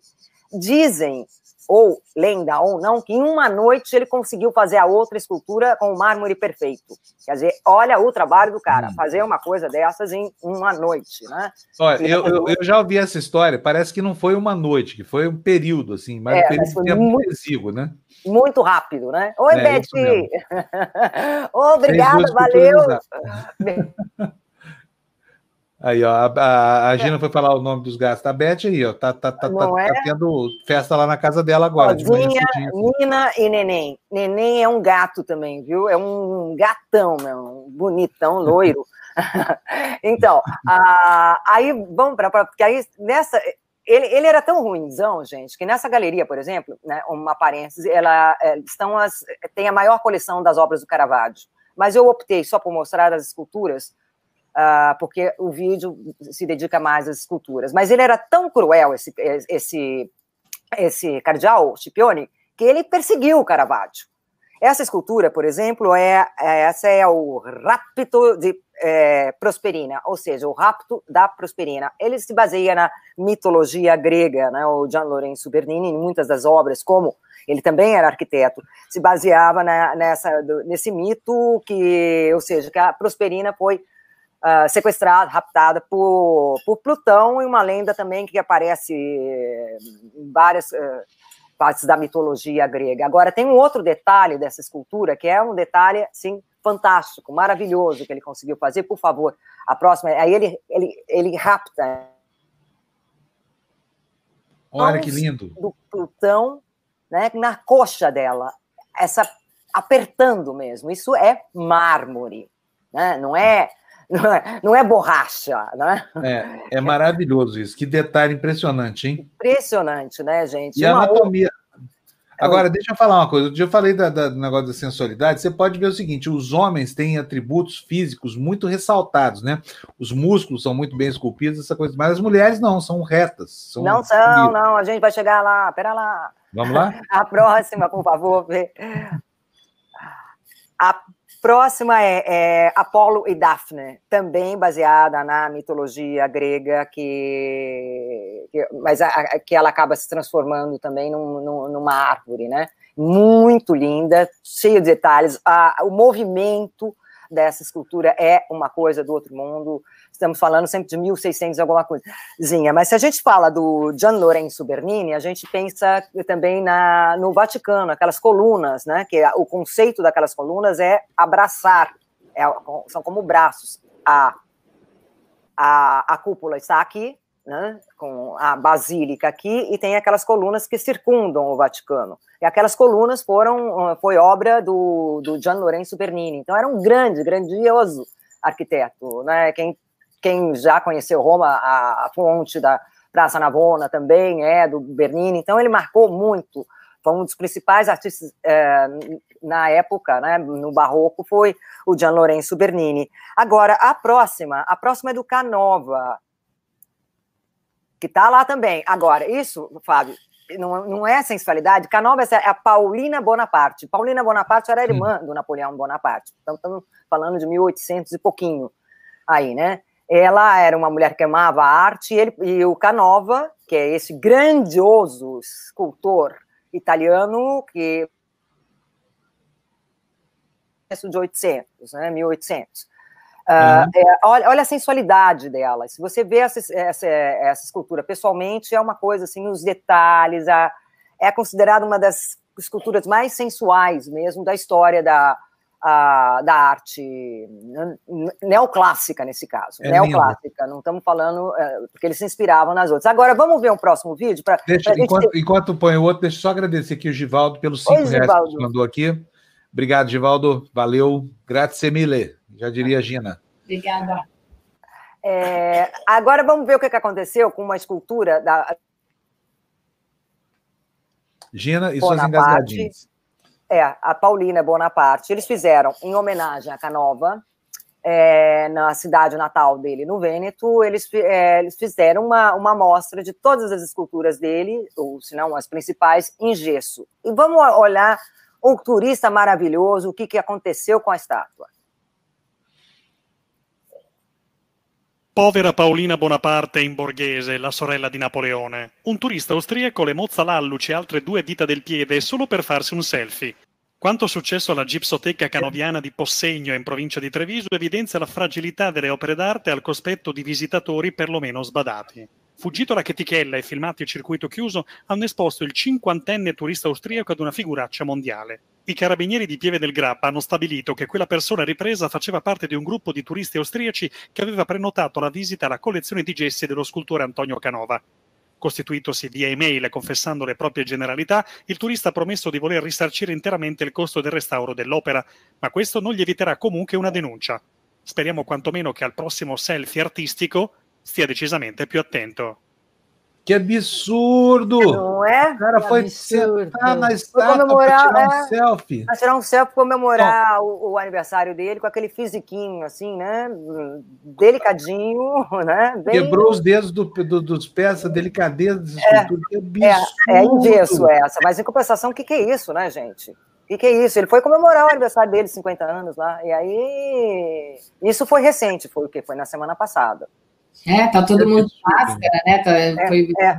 recente mesmo. Agora traduz pra gente, pelo que eu entendi lá. O cara foi comemorar o aniversário, foi fazer a selfie, quebrou o pé da, da, da, da- da estátua de gesso e vai- não vai se livrar de um, de um, de um processo. Um É isso? Vai processo. pagar a restauração. Não, ele vai pagar a multa, vai, É, é, vai, vai ressarcir tudo. Eu não sei, eu não sei se vai rolar processo, não, mas se ele Eu- pagar eu a também- multa. Assim como o Fábio também entendi que vai pagar a multa, mas não vai se livrar de um, de um processo. Exato, processo. pode ser que no final eles É, digam. Isso daí é. eu não, não prestei atenção, não, mas pode ser que ele realmente tenha, porque é- não é o primeiro, né, gente? Aqui já aconteceu de turistas, turistas não, aquele, vieram os holandeses, numa- um jogo de futebol que teve aqui em Roma, foram lá numa fontana do Bernini, que é ah, uma fonte com uma forma de barco, foram lá e tal. Né, que isso acontece. Por bobagem, não é? Não estamos falando daquele maluco que acho que foi nos anos 50, que não sei se era um maluco húngaro ou não, não lembro a nacionalidade dele, que lá na Pietà do Michelangelo, aqui na, na, na Basílica de São Pedro, foi lá e, e quebrou de propósito, alucinado por tanta né, pessoas, mas essa de, do selfie é, é dura, né? Hum, É dura. Hum. É dura. hum. Olha, aqui nos Hum. museus, aqui na, na galeria, na, na National Gallery aqui em Washington, você não consegue chegar perto de nada, é guarda para todo lado. Quer saber? Acho que eles têm razão, então. Porque as pessoas não têm noção, né? Isso é gente sem noção, pelo amor de Deus. É, Eu ia falar isso, viu, Cintia? A gente completamente sem noção, não tem, não tem ideia da onde está entrando, da importância daquilo, Isso. que não sabe. Ah, vou lá visitar o museu porque eu vi na internet que É, é um famosinho, né? Um lugar famosinho que é descolado para visitar. Não tem ideia da riqueza do, e do que vai encontrar lá dentro. É, exatamente. E olha, isso daí também é um. Por exemplo, em algumas. ah, sabe, vocês sabem que as cidades italianas são, são museus a céu aberto, né? E, por exemplo, em Perugia, na Úmbria, a fonte principal, que é uma fonte de medieval, lindíssima, ela é cercada por grades. A mesma coisa acontece em Palermo. Eu não sei se aquela fonte é, é, renascimentar ou, ou barroca, mas também secundada por grades, para evitar esse tipo de coisa para evitar que o pessoal tá lá bebendo, então tá, deixa eu pegar o pé assim, fazer aquela.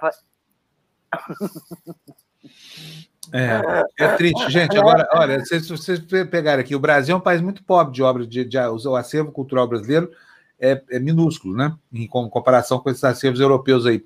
Mas você tem algumas coisas maravilhosas, como a obra do Aleijadinho lá em Minas Gerais, e as esculturas muitas vezes estão se perdendo, por quê? Porque as pessoas fazem que- questão de ir lá fazer incrustações, assim, entendeu? Mário e Mariana. É. Coraçãozinho, desenha lá na, na, na- na- Sabe, é um absurdo, assim, né? as pessoas não, não valorizam.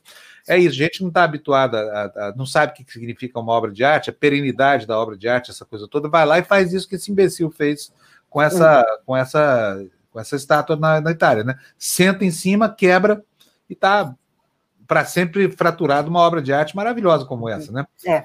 Como diz a Gina, uma das mais sensuais es- É. esculturas. É sempre uma cópia, mas mesmo assim, né? É. É sempre uma cópia, mas é, é porque o original tá aqui em Roma. Mas assim, então, Exatamente. gente. a original aí- é de mármore, né? Ah, a original é de mármore. mármore. É, é uma coisa linda mesmo, todos os detalhes da, daquela manta. Eu tenho até.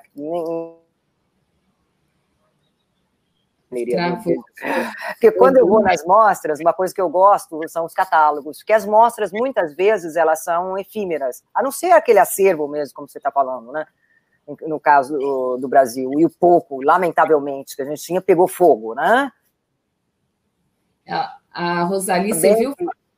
Vocês viram que a Rosali está comentando que fazem também isso nas obras do Aleijadinho de Pedra Sabão em Congonhas. Então, foi o que eu acabei de falar agora. O Aleijadinho tem, as esculturas dele estão sendo dilapidadas por gente que não tem menor senso de noção, sabe? Gente que vai lá e bota lá, fulano e ciclano, desenha um, um coraçãozinho lá, né?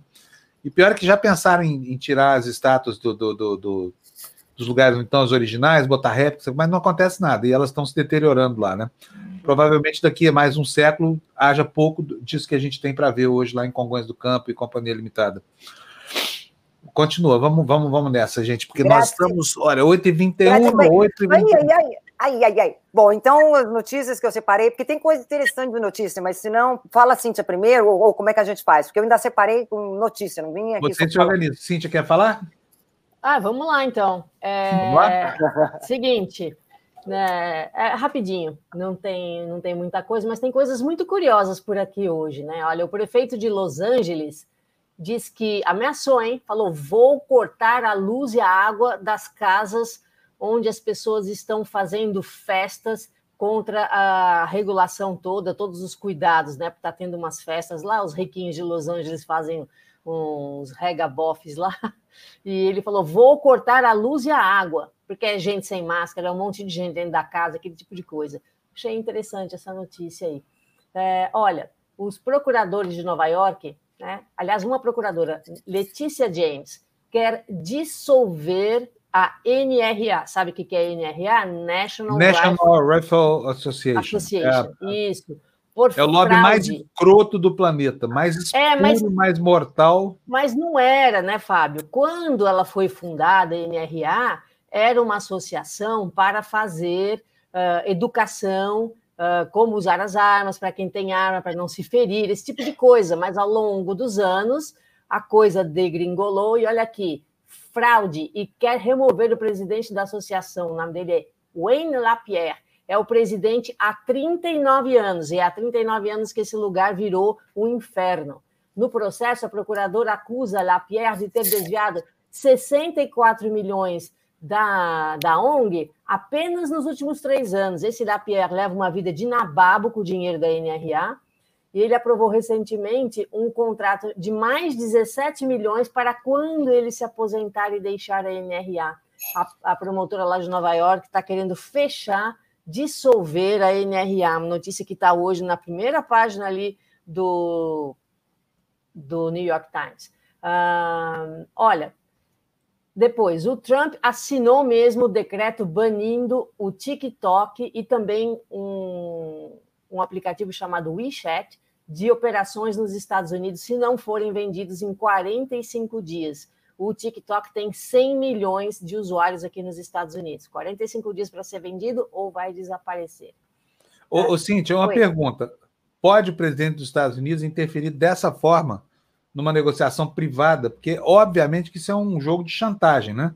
É tá para é arrumar encrenca com a China, é de novo aquela. É, é eles continuam Uh, pelo jeito pode, né? Ele fez. Agora, se vai acontecer mesmo, esperaremos 45 dias para ver. Mas é um, um decreto, né? É um decreto do presidente. Uh, olha, o tal do pacote de alívio aqui para ajuda às empresas e, enfim, do coronavírus não saiu do papel. Houve lá a reunião ontem, um encontro de três horas. O o pessoal da Casa Branca e os democratas não se entenderam e não se sabe o que vai acontecer daqui para frente e se esse pacote vai sair do papel. Uh, agora vamos para as notícias um pouco mais engraçadinhas. O governo dos Estados Unidos mandou mensagens para celulares na Rússia e no Irã, oferecendo até 10 milhões de dólares por informações sobre hackers que estejam tentando interferir nas eleições americanas. Prestou atenção, eles fizeram um spam em massa nos telefones da Rússia e do Irã. E aí, no Twitter, diz que o negócio explodiu na Rússia, as pessoas tirando sarro dessa medida, escrevendo assim, ó, um tweet lá de um, de um, de um russo. Por 10 milhões, eu digo qualquer coisa, até que os americanos pousaram na Lua. Achei engraçado. Achei engraçada essa pessoa. Ai, ai. E, então, o governo russo ridicularizou essa medida, falou: Meu, o que, que é isso? Bom, a, a última coisa que eu tenho para falar é o seguinte: lembra que eu falei para vocês que voltaram às aulas e que na Georgia tinha uma escola, que aí fizeram uma foto dentro do corredor da escola? Pois bem, eu mandei até essa foto aí, não sei se alguém eh, já baixou ou não. Olha aí, a foto do corredor da escola pós-pandemia, tá certo? Que maravilha, hein? Que maravilha! Não tem ninguém de máscara, se tem, tem um ou dois só. Bom, lembra, eu tinha falado dessa notícia. Agora houve um desdobramento. A moça, a aluna, é uma aluna do, do oitavo, do, no, do décimo ano, uma aluna do décimo ano, ela se chama Hannah Waters. Uh, essa escola aí se chama North Paulding High School, na Georgia. Uh, o superintendente reclamou da foto, falou: ai, não, uma foto fora de contexto. Resultado: eles suspenderam a aluna. Ela foi suspensa, e aí eu assisti a uma entrevista dela aqui na, na CNN, a repórter perguntou para ela, mas então você foi suspensa? Ela virou. Eu achei linda essa moça. Ela vira para a repórter e fala assim: Isso é good and necessary trouble. É a frase de, do John Lewis, né? Uh, que pautou a vida dele na, nos, nos, direitos civis e que sabia que ia ser preso, que sabia que ia ter represália, mas ele falava que era uma, um problema para a vida dele, mas que era bom e necessário. Good and necessary trouble. E ela simplesmente fala para a repórter da CNN é, eu me coloquei numa posição de good and necessary trouble. Achei muito linda para uma moça de o quê? 15 anos de idade, né? Já tem uma consciência. Ela, ela explicou e falou assim: não, é necessário a gente uh, divulgar o que está acontecendo, porque eu quero proteger os meus colegas e as pessoas que estão na escola. Muito bonito. Olha, agora é um absurdo que qual é o legado dessa história? Sabe, uma aluna tira uma foto que é absolutamente realista, sem retoque nenhum é uma foto, inclusive, de técnica. É, é, bota na tela para a gente ver, Fernando, de novo, por favor. De técnica rudimentar, provavelmente feita com telefone celular mesmo. Isso, foi esta a razão, a razão pela qual eles suspenderam a aluna, acusaram-na de estar usando um telefone celular em horário de aula. Não é, pode ver aí que ela está fora da sala de aula, na passagem de uma aula para outra, porque, lembrando, para quem não sabe, nos Estados Unidos, os alunos é que trocam de sala, né? Os professores é. ficam na sua própria sala. Aí ela pega, tira essa foto. Ela tomou o cuidado de postar a foto apenas depois do final do, do período escolar daquele dia. E então os, a, a, suspensão dela é por ter usado um telefone e postado em rede social durante o período de aula, o que não é verdade. Mas ela falou: uma acusação é verdade. Eu postei fotos de alunos de uma escola e isso é proibido lá no regimento interno da escola mas foi por isso que ela ia lá, pega e fala, mas isso é good and necessary trouble. Agora, mas, mas olha, é uma sociedade normatizada contra os seus próprios interesses, porque Exato. não tem sentido você proibir um aluno de fazer uma denúncia pública dessa gravidade, que ela está mostrando ali é o seguinte: é um bando de gente sem menor consciência, não estão usando máscara, estão expostos ao risco de uma pandemia e expondo quem não quer quem, quem não quer estar sujeito a esse risco também ao próprio risco de pegar a doença. Exatamente. É óbvio que é, que é era necessário sim enfrentar esse, esse risco, apesar dessas convenções ridículas, né? Que pois tem é. por objetivo só controlar a informação, criar um Exato. ambiente controlado, né? Para evitar esse tipo de denúncia, né, Cintia? Isso, isso. Bom, acabei aqui. É, ó, são 7h29. Você vai acabar o jornal hoje às 7h30 ou não? Ou ah, depende da aqui, ó. vamos dizer 15 para as 8, vamos, assim, nessa tentativa de encurtar um pouquinho o jornal aqui. Gina, seu microfone está fechado. A Gina está dizendo, provavelmente, lá que vai fazer uma corridinha aqui também sobre os 525 assuntos que ela trouxe de lá. Vamos, não, 525 Todo mundo congelado, menos eu aqui. Não sei se é só a minha internet ou se é de vocês também. Oi, Gina, tudo bem? Todo mundo ressuscitando? Tudo bem. Bom, que bom encontrar vocês por aqui. por aqui, né? É, eu Deixa eu só liberar para tomar tá? o café da manhã dela. Isso, eu. Tchau. Tá tem, lei, tem leis absurdas, né? Tem leis absurdas hoje. Tem, não, tem, no Tertúlia. Já, já. É, já. O que vai chamar o declínio do Império Americano. Isso. tchau, sim, tchau. Até já. Gina, conte. Onde é que estamos? Oi, vamos lá com as notícias. Começa com o Le Monde. O Le Monde fala da triste né, morte do cacique Aritana, né, indígena no Brasil, que morreu com o Covid-19. Antes de ficar doente, Aritana lançou uma campanha para arrecadação de fundos a fim de facilitar o acesso aos cuidados de saúde eh, para membros da comunidade. O coronavírus atinge fortemente os nativos dificuldade de acesso aos cuidados. Aí, no final da matéria, é um dia de luto para a humanidade. Foi assim que é, o cacique foi um importante representante da região do Parque Nacional do Xingu, no Mato Grosso, no sul da Amazônia. É, nasceu o emblemático cacique Raoni, né? Aí eles falam também do número de, de, indígenas, assim, mais de 22 mil indígenas foram infectados com a Covid-19, 633 morreram, segundo a Associação dos Povos Indígenas do Brasil. Essa organização acusou o presidente de extrema-direita, Jair Bolsonaro, de não ter feito nada para impedir estas mortes e para conter a pandemia. Ah, a próxima, por favor, Fê. A próxima também fala de um indígena da Guiana. A gente já falou da Guiana, é a mesma. É France Info, a gente já falou que a Guiana é, faz parte da França, é a França também. Uh, então falo, Brasil, primeiro deputado da Câmara Municipal de Oiapoque, Erlis Caripunas, foi demitido do cargo por salários indevidos, ou seja, na prática, segundo esse jornal, ele, ele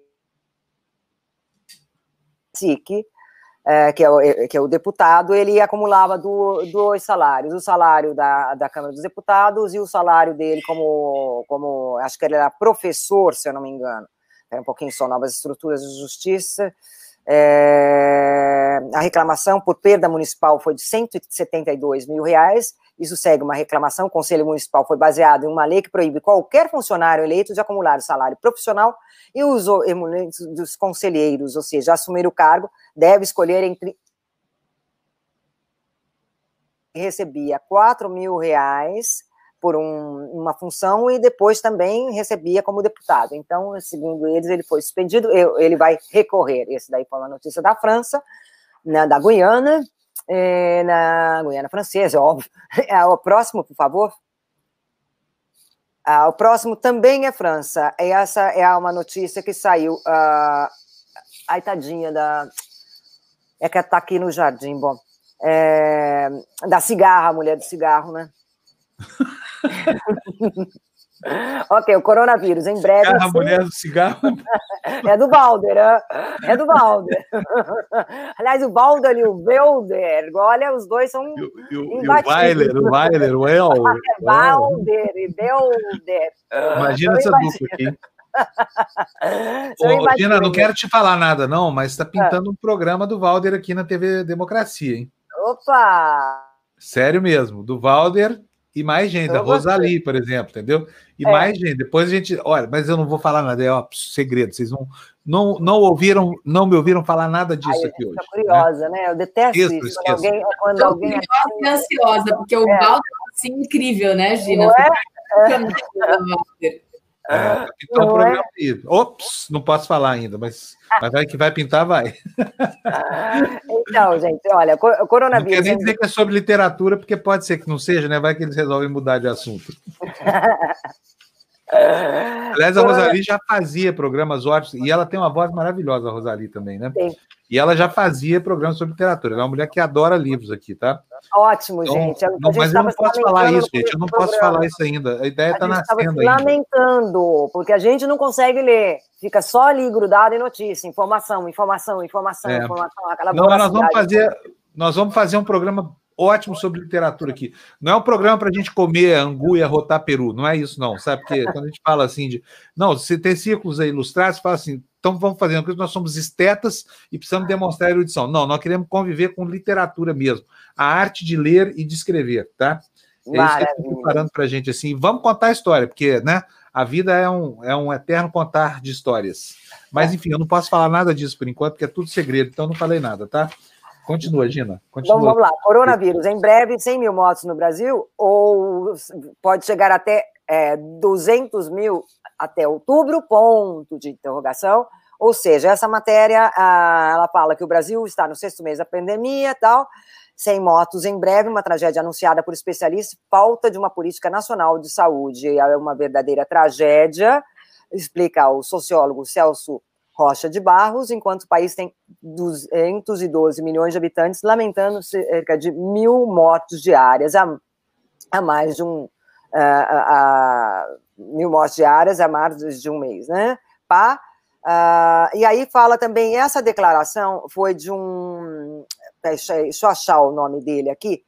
Essa declaração foi de um. Se as tendências atuais se confirmarem, abre aspas, né, devemos ultrapassar a marca dos 200 mil mortos nos, eh, nos dias 15 e 16 de outubro, afirma Domingos Alves, especialista em estatísticas relacionadas à pandemia. Temo um limite de 200 mil mortos seja atingido ainda mais cedo do que as minhas previsões, porque as curvas de contaminação e mortos devem chegar nas próximas semanas. É terrível. E essa foi uma notícia dada pela France Presse. A Agence France Presse é a, a AFP, é uma agência francesa, então ela foi pega também. Vamos passar para a próxima, que é a mesma notícia. A France Presse agência francesa, essa na África do Sul. A mesma notícia, ao mesmo tempo, é mais tratado de modo diferente. Então, a próxima, por favor, Fê, para a gente não se deter muito nessa. A próxima é Suíça. Suíça eu achei bem interessante essa daí. É a Suíça alemã, ok? Ah, e fala das igrejas evangélicas que têm uma função ou seja, as igrejas evangélicas assumiram o papel do Estado. No Brasil, o número de casos de Covid está né, aumentando, isso aí a gente já sabe. Agora, essa é, a correspondente, que é a Nicole Anliker, a correspondente da Rádio Suíça no Brasil, é, ela fala que, de um lado, basicamente você pode dizer que cerca de 30% da população apoia o presidente, é cerca de 40% dentro da comunidade evangélica, faz com, é, com que ou seja, mas ao mesmo tempo há pregadores que disseram que aos seus crentes que eles são imunes ao, ao vírus, né? Porque são crentes. Nossa senhora, que é, absurdo. É, ela, ela coloca, de um lado, não são todas as igrejas evangélicas, a matéria disserta a respeito disso, são, não são todas as igrejas evangélicas, mas muitos é, padres evangélicos, né, muitos é, bispos evangélicos, eles falam, não, você, a, a fé cura. Então, isso ajuda a propagar a, a pandemia, né? É bem interessante essa matéria também. Agora tem mais uma outra aqui, estamos chegando no fim. Itália, mas não essa não é a última. A Itália, a Itália deu destaque ao Brasil. Escândalo sobre o dossiê do governo, ou seja, fichados 579 opositores de Bolsonaro. É, é, reaparece a agência secreta é, que operava durante a ditadura, né? Essa é uma notícia que a gente já deu destaque bastante no Brasil, ela saiu hoje na Itália, tá? É, o Ministério da Justiça lá, que, que mandou fiscalizar esta é, essas 579 é, pessoas, né, fazendo o retorno como se fosse fizesse o retorno realmente aos tempos da ditadura. A próxima, Fê, por favor, a próxima é Financial Times. Financial Times fala o seguinte: Financial Mais, o, o plano de renda básica do Brasil visa estimular o crescimento e impulsionar Bolsonaro quando o governo do Brasil tentou distribuir ajuda de emergência ao coronavírus, por coronavírus aos seus cidadãos mais pobres em abril, ele descobriu que milhões dos mais necessitados do país não estavam registrados nos dados oficiais de emprego ou benefícios. Para o ministro da Fazenda, Paulo Guedes, a constatação que, de que 38 milhões de brasileiros, incluindo quase do, 10 milhões dos mais pobres, haviam caído na rede de segurança de previdência, foi um ímpeto para anunciar o plano da renda básica. Mais, mais tarde, no entanto, a lógica da introdução de uma renda básica é clara. Politicamente, é um novo esquema de transferência de dinheiro que poderia aumentar a popularidade de Bolsonaro ah, entre os claro. brasileiros mais pobres e que não votam, que não votaram nele nas eleições de 2018. Mas, é, é, saudando o esquema, Bolsonaro disse: você poderá trabalhar e no final do mês Se seus ganhos forem inferiores ao salário mínimo, você terá um imposto de renda negativo, portanto, você receberá o dinheiro na sua conta. Agora, é, o jornal ressalta também que 13 milhões e meio de brasileiros, ou seja, 6,5% da população, vive com menos de 2 dólares por dia, ou seja, menos de 10 reais, né? É, segundo a, as, as, pesquisas. E aí fala, e é, e é, e é crítico também hum, o, o artigo, não, não fala tão bem Bolsonaro. Para pessoas do Ministério da Economia, essa é uma oportunidade para, revisar e reformular estes outros programas de transferência.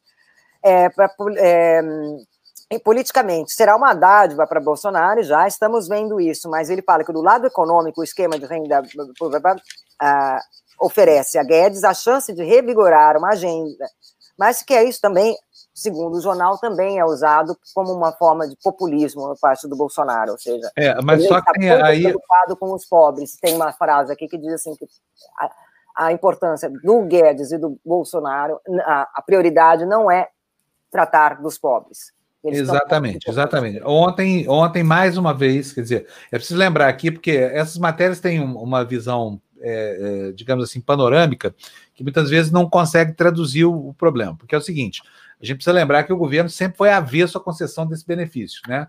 O que o Guedes propôs lá para trás foi duzentão por mês, vocês lembram, né? Aí o Congresso fez um nó, deu, uma, deu um nó no, no, na, na, área econômica e decretou que ia ser 600 reais. E o governo vem tentando acabar com esse auxílio desde o primeiro mês, né? Ontem mesmo havia uma manifestação aqui do Bolsonaro dizendo o seguinte: já vai custar 50 bilhões, não pode ter.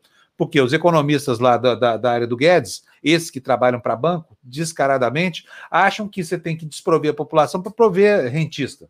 Né? Então o governo fala, não, é caro demais, não, não temos que ter essa coisa toda. Agora, muito francamente aqui, ó, é óbvio que tem gente lá nos grotões que acha que esse dinheiro sai do bolso do Bolsonaro, que está grata a ele, como se não soubesse que esse capitão foi contra a concessão desse, desse auxílio emergencial e que ele odeia, que ele deplora gente pobre. Ele acha que é isso, é aquele raciocínio do Guedes.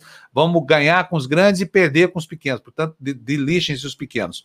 E essa gente está equivocadamente achando, sim, que, que esse programa que foi instituído pelo Congresso Nacional decorre da vontade do Bolsonaro de atender a população. É uma, é uma miríade, né? Mas funciona e pode estar contribuindo para aumentar, sim, a popularidade do Bolsonaro, né? Por isso eu até duvido que o governo vai conseguir se livrar desse programa daqui para o fim do ano, sabe? Acho que apesar do mau humor do Guedes, essa coisa toda, da, da alergia que eles têm de ver pobre comendo, essa coisa toda, aí é, é, o governo não vai conseguir se livrar disso. Por quê? Porque isso infla o ego do presidente da República, né? Ainda que seja um fascista que não queira nada com o trabalhador, ele sabe que, que vai oferir lucros na sua popularidade, né? E para quem está, ó, morro abaixo, ladeira abaixo, né? visando 2022, isso não deixa de ser um alento, né, Gina?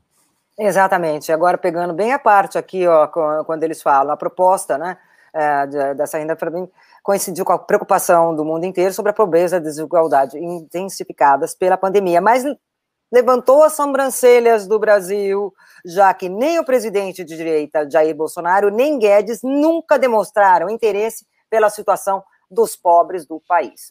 Então, é a matéria diz isso. É, a matéria verdade. diz isso. A matéria Muito diz bem. isso. Tá. Então, bem. hoje trabalhamos. Né? É, é isso mesmo. Terminamos, Gina? Terminamos, né? Muito bom, fez foi uma ótima prospecção. Poxa vida, a Gina está trabalhando, que nem diria o pessoal aqui, né? já trabalhando tanto na chuva. Ô, Gina, então um beijão para você. A gente se vê daqui a pouquinho no Tertúlia, tá? Beijo, gente. Até, Até já. Tchau, tchau, tchau, beijão. Até daqui a pouco. Bom, olha, não nos resta, mas são 8h44. Não nos resta nada além de uma baita corrida aí, porque nós estamos no slide número. Número. Número quanto, Fernando? Qual é o slide que nós temos aí? Número 11. E, e há, há, bastante tempo que eu já não lembro que horas eram, chegou um membro novo no canal, mas eu perdi, eu perdi aqui, aqui agora. Peraí, também. vamos ver aqui, voltando aqui para trás. Ah, Cecília Silva. Opa! Tá aqui, Vai. Cecília, bem-vinda. Muito obrigado pela sua adesão aqui à nossa comunidade. Daqui a pouquinho está no seu e-mail aí, ou no Obrigada. mural da comunidade, ou no mural do Apoia-se, o, a, o convite para vocês passarem a integrar o nosso grupo maravilhoso de WhatsApp, tá bom? a nossa comunidade no WhatsApp, não é verdade, gente? Depois vocês contam para ela como é que é, tá bom? Bom, vamos lá? Vamos? Corridinha? Tá afiada aí, Lu? Olha aí, ó. ó o, o, rei da mutreta aí, ó. Flávio, que é o Flávio Bolsonaro, pede troca de promotor em apuração da rachadinha. Defesa questiona atuação de investigadores após concessão de foro especial. Como é triste ver esse sujeito aí lutando para conseguir um foro especial, viu? Depois de ficar a vida inteira rotando a bobagem de que era contra, coisa de político, tá aí todo enrolado, peculatário, não sei o que mais, entendeu? Enroladíssimo com as desculpas esfarrapadas do Queiroz e com as dele próprio, né? Obviamente é uma jogadinha ensaiada aí. Está querendo agora ser investigado não mais por um, por um promotor de justiça, que é um procurador do Estado que diz: oh, eu sou especial, eu tenho foro especial, quem me julga é o TJ. Alô, Supremo, resolve isso logo, cara. Alô, ministro, tem que botar esse, esse processo de novo para primeira instância lá no Rio, para tirar a empáfia desse sujeito aí, sabe? O cara tá devendo, a capivara dele é grande. Vamos começar a andar com esse negócio, porque de paradinha em paradinha, daqui a pouco prescreve essa coisa toda e aí vai ser como se não tivesse acontecido nada, né? Vamos lá, outro assunto para gente. Lu, com você o próximo. Manchete do Globo sobre a volta às aulas no Rio de Janeiro. Justiça suspende volta às aulas na rede privada. Desembargador proíbe retomada das atividades presenciais em turmas do ensino fundamental, autorizada pela Prefeitura, por entender que o isolamento social é a única forma de conter a pandemia do novo coronavírus. Aí mais uma debandada petista. É, cadê? PGR? Não é isso, não? O PGR não. muda estratégia? É aí, esse. é esse aí. Ex-petistas apoiam bolos e reforçam resistência da esquerda ao nome do PT. Artistas intelectuais assinam manifesto em favor do pré-candidato do PSOL à Prefeitura de São Paulo. E aqui eu vou dizer o seguinte: são, olha, Chico Buarque, Caetano, intelectuais, personalidades que vinculadas historicamente ao PT, agora passam a apoiar é, a candidatura de bolos aqui à Prefeitura de São Paulo. Vamos para o próximo destaque, por favor, Lu, com você do Estadão, PGR muda a estratégia na busca por dados. Com veto do Supremo, Aras tenta solução interna para obter informações da Lava Jato. Com certeza não terá o sucesso que espera, né? Já não teve pela via judicial. Vamos para o próximo destaque, por favor, Fernando. Bares só faturam 10% da receita de antes da pandemia para 54% dos 70 mil estabelecimentos da capital paulista esse foi o faturamento durante a pandemia. O programa federal ajudou 35%, ou seja, um em cada três, ou seja, quase nada, né? E olha, duvido que o faturamento vai voltar a ser o mesmo que era antes da pandemia, viu, gente? Tá? Porque quem tem juízo não vai a bar, infelizmente. Lamento pelos donos de bares, de restaurantes, essa coisa toda, mas ficar em casa é a conduta recomendada por todo mundo e é o que gente como eu, que tem medo desse vírus, costuma fazer, né? Então eu estou recomendando, não vá, tá? Tudo bem, tem o dono do bar, tem economia, essa coisa toda, mas não vá, tá? É melhor para você e é melhor, inclusive, para a economia, porque quanto menor for o circuito das contaminações, menor será o prejuízo econômico, né? Afrontando essa lógica bolsonarista aí de que abre tudo, morre quantos tiverem que morrer e a gente salva a economia dos empregos. Outro destaque para a gente na tela. Eu estava fazendo uma conta básica, Fábio, pessoas muito próximas a mim, só que eu conheço, foram 20 com duas mortes. Aí você bota isso na projeção nacional, né? Pois é, é um absurdo. 20 pessoas, duas, duas... morreram, ou seja, aí deu 10% da casuística privada da Lu. Vou ler aqui essa manchete que está aqui na tela para vocês. Líderes defendem prorrogar a desoneração da Folha. O Congresso começa a debater os vetos do presidente Jair Bolsonaro na próxima terça o que abre caminho para que o assunto volte à pauta. Ainda não há data definida, no entanto, para que o tema seja apreciado. Senado, Senado aprova teto de 30% para juros do cartão. Pelo projeto, o tabelamento valeria apenas no período da pandemia. Texto segue para a Câmara. A taxa média anual do crédito rotativo, quando o cliente não paga o valor integral da fatura, foi de 300,3% em junho, enquanto a do cheque especial foi de 110,2%. É, é, é desumano isso. Isso né? é coisa de agiota pilantra. Os bancários, os bancários, não, os banqueiros brasileiros são pilantras, sabe? 330% são agiotas, sabe? Agindo descaradamente contra a população. Nos Estados Unidos, um mal pagador paga 7 a 9% ao ano. Não é 330% ao ano. 330% é para quebrar as pessoas. É coisa de miserável agiota, sabe? É isso que acontece aqui. E agora, não acredito que esse tabelamento via, via projeto de lei vai funcionar também, sabe? Não acredito, não, porque para defender banqueiro, o que não falta é advogado, juiz, ministro, procurador, essa coisa toda. Vocês vão ver. Próximo destaque. Home office deve acelerar desigualdade entre trabalhadores. Teletrabalho protege mais profissional, mais escolarizado que aquele com uma menor qualificação, é o que sinaliza o IBGE. Olha só, tem um dado interessante dessa matéria aí no último parágrafo, que diz o seguinte: mesmo com o aumento do desemprego e fechamento recorde de vagas no segundo trimestre, o rendimento médio do trabalhador subiu 4,6% em relação ao trimestre anterior para R$ 2.500, indicando que o corte foi mais intenso entre os que ganham menos. Ou seja, quem pôde ficar em casa, trabalhar de casa, conseguiu não perder o emprego, ainda ganhou na pandemia, né? Todos os demais que precisam executar funções braçais acabaram prejudicados por essa, por essa doença que fustiga os pobres e que também fustiga os ricos, mas muito menos, né? Vamos lá, então, esse caso interessantíssimo que a Lu vai ler para a gente aí agora. Olha só que coisa incrível, ó. Hospital investiga reinfecção de vírus em paciente. Mulher testou positivo para Covid-19 em duas datas diferentes e seu caso virou tema de estudo conduzido pela USP. É uma técnica de enfermagem, né? 24 anos de idade, o que causa alarme. É o segundo caso conhecido no mundo de reinfestação pelo vírus e chama muito a atenção nessa fase de desenvolvimento da vacina para a nossa capacidade de inventar uma, uma vacina que possa sim garantir a nossa condição de imunidade perante esse vírus, né? Imunidade duradoura. Próximo destaque, Lu? Com pandemia, Banco do Brasil vê lucro cair 25% no segundo trimestre para 3,3 bilhões de reais, à espera da confirmação do executivo André Brandão do HSBC como novo presidente. Instituição informou queda na carteira de crédito e na rentabilidade entre abril e junho, no acumulado do primeiro semestre, Ganhos tiveram retração de 22,7% para 6,7 bilhões de reais. Isso porque o Banco do Brasil também é um dos organismos desse sistema de extorsão contra os seus correntistas, cobrando juros aí de quase 200% ao ano no cheque especial, né?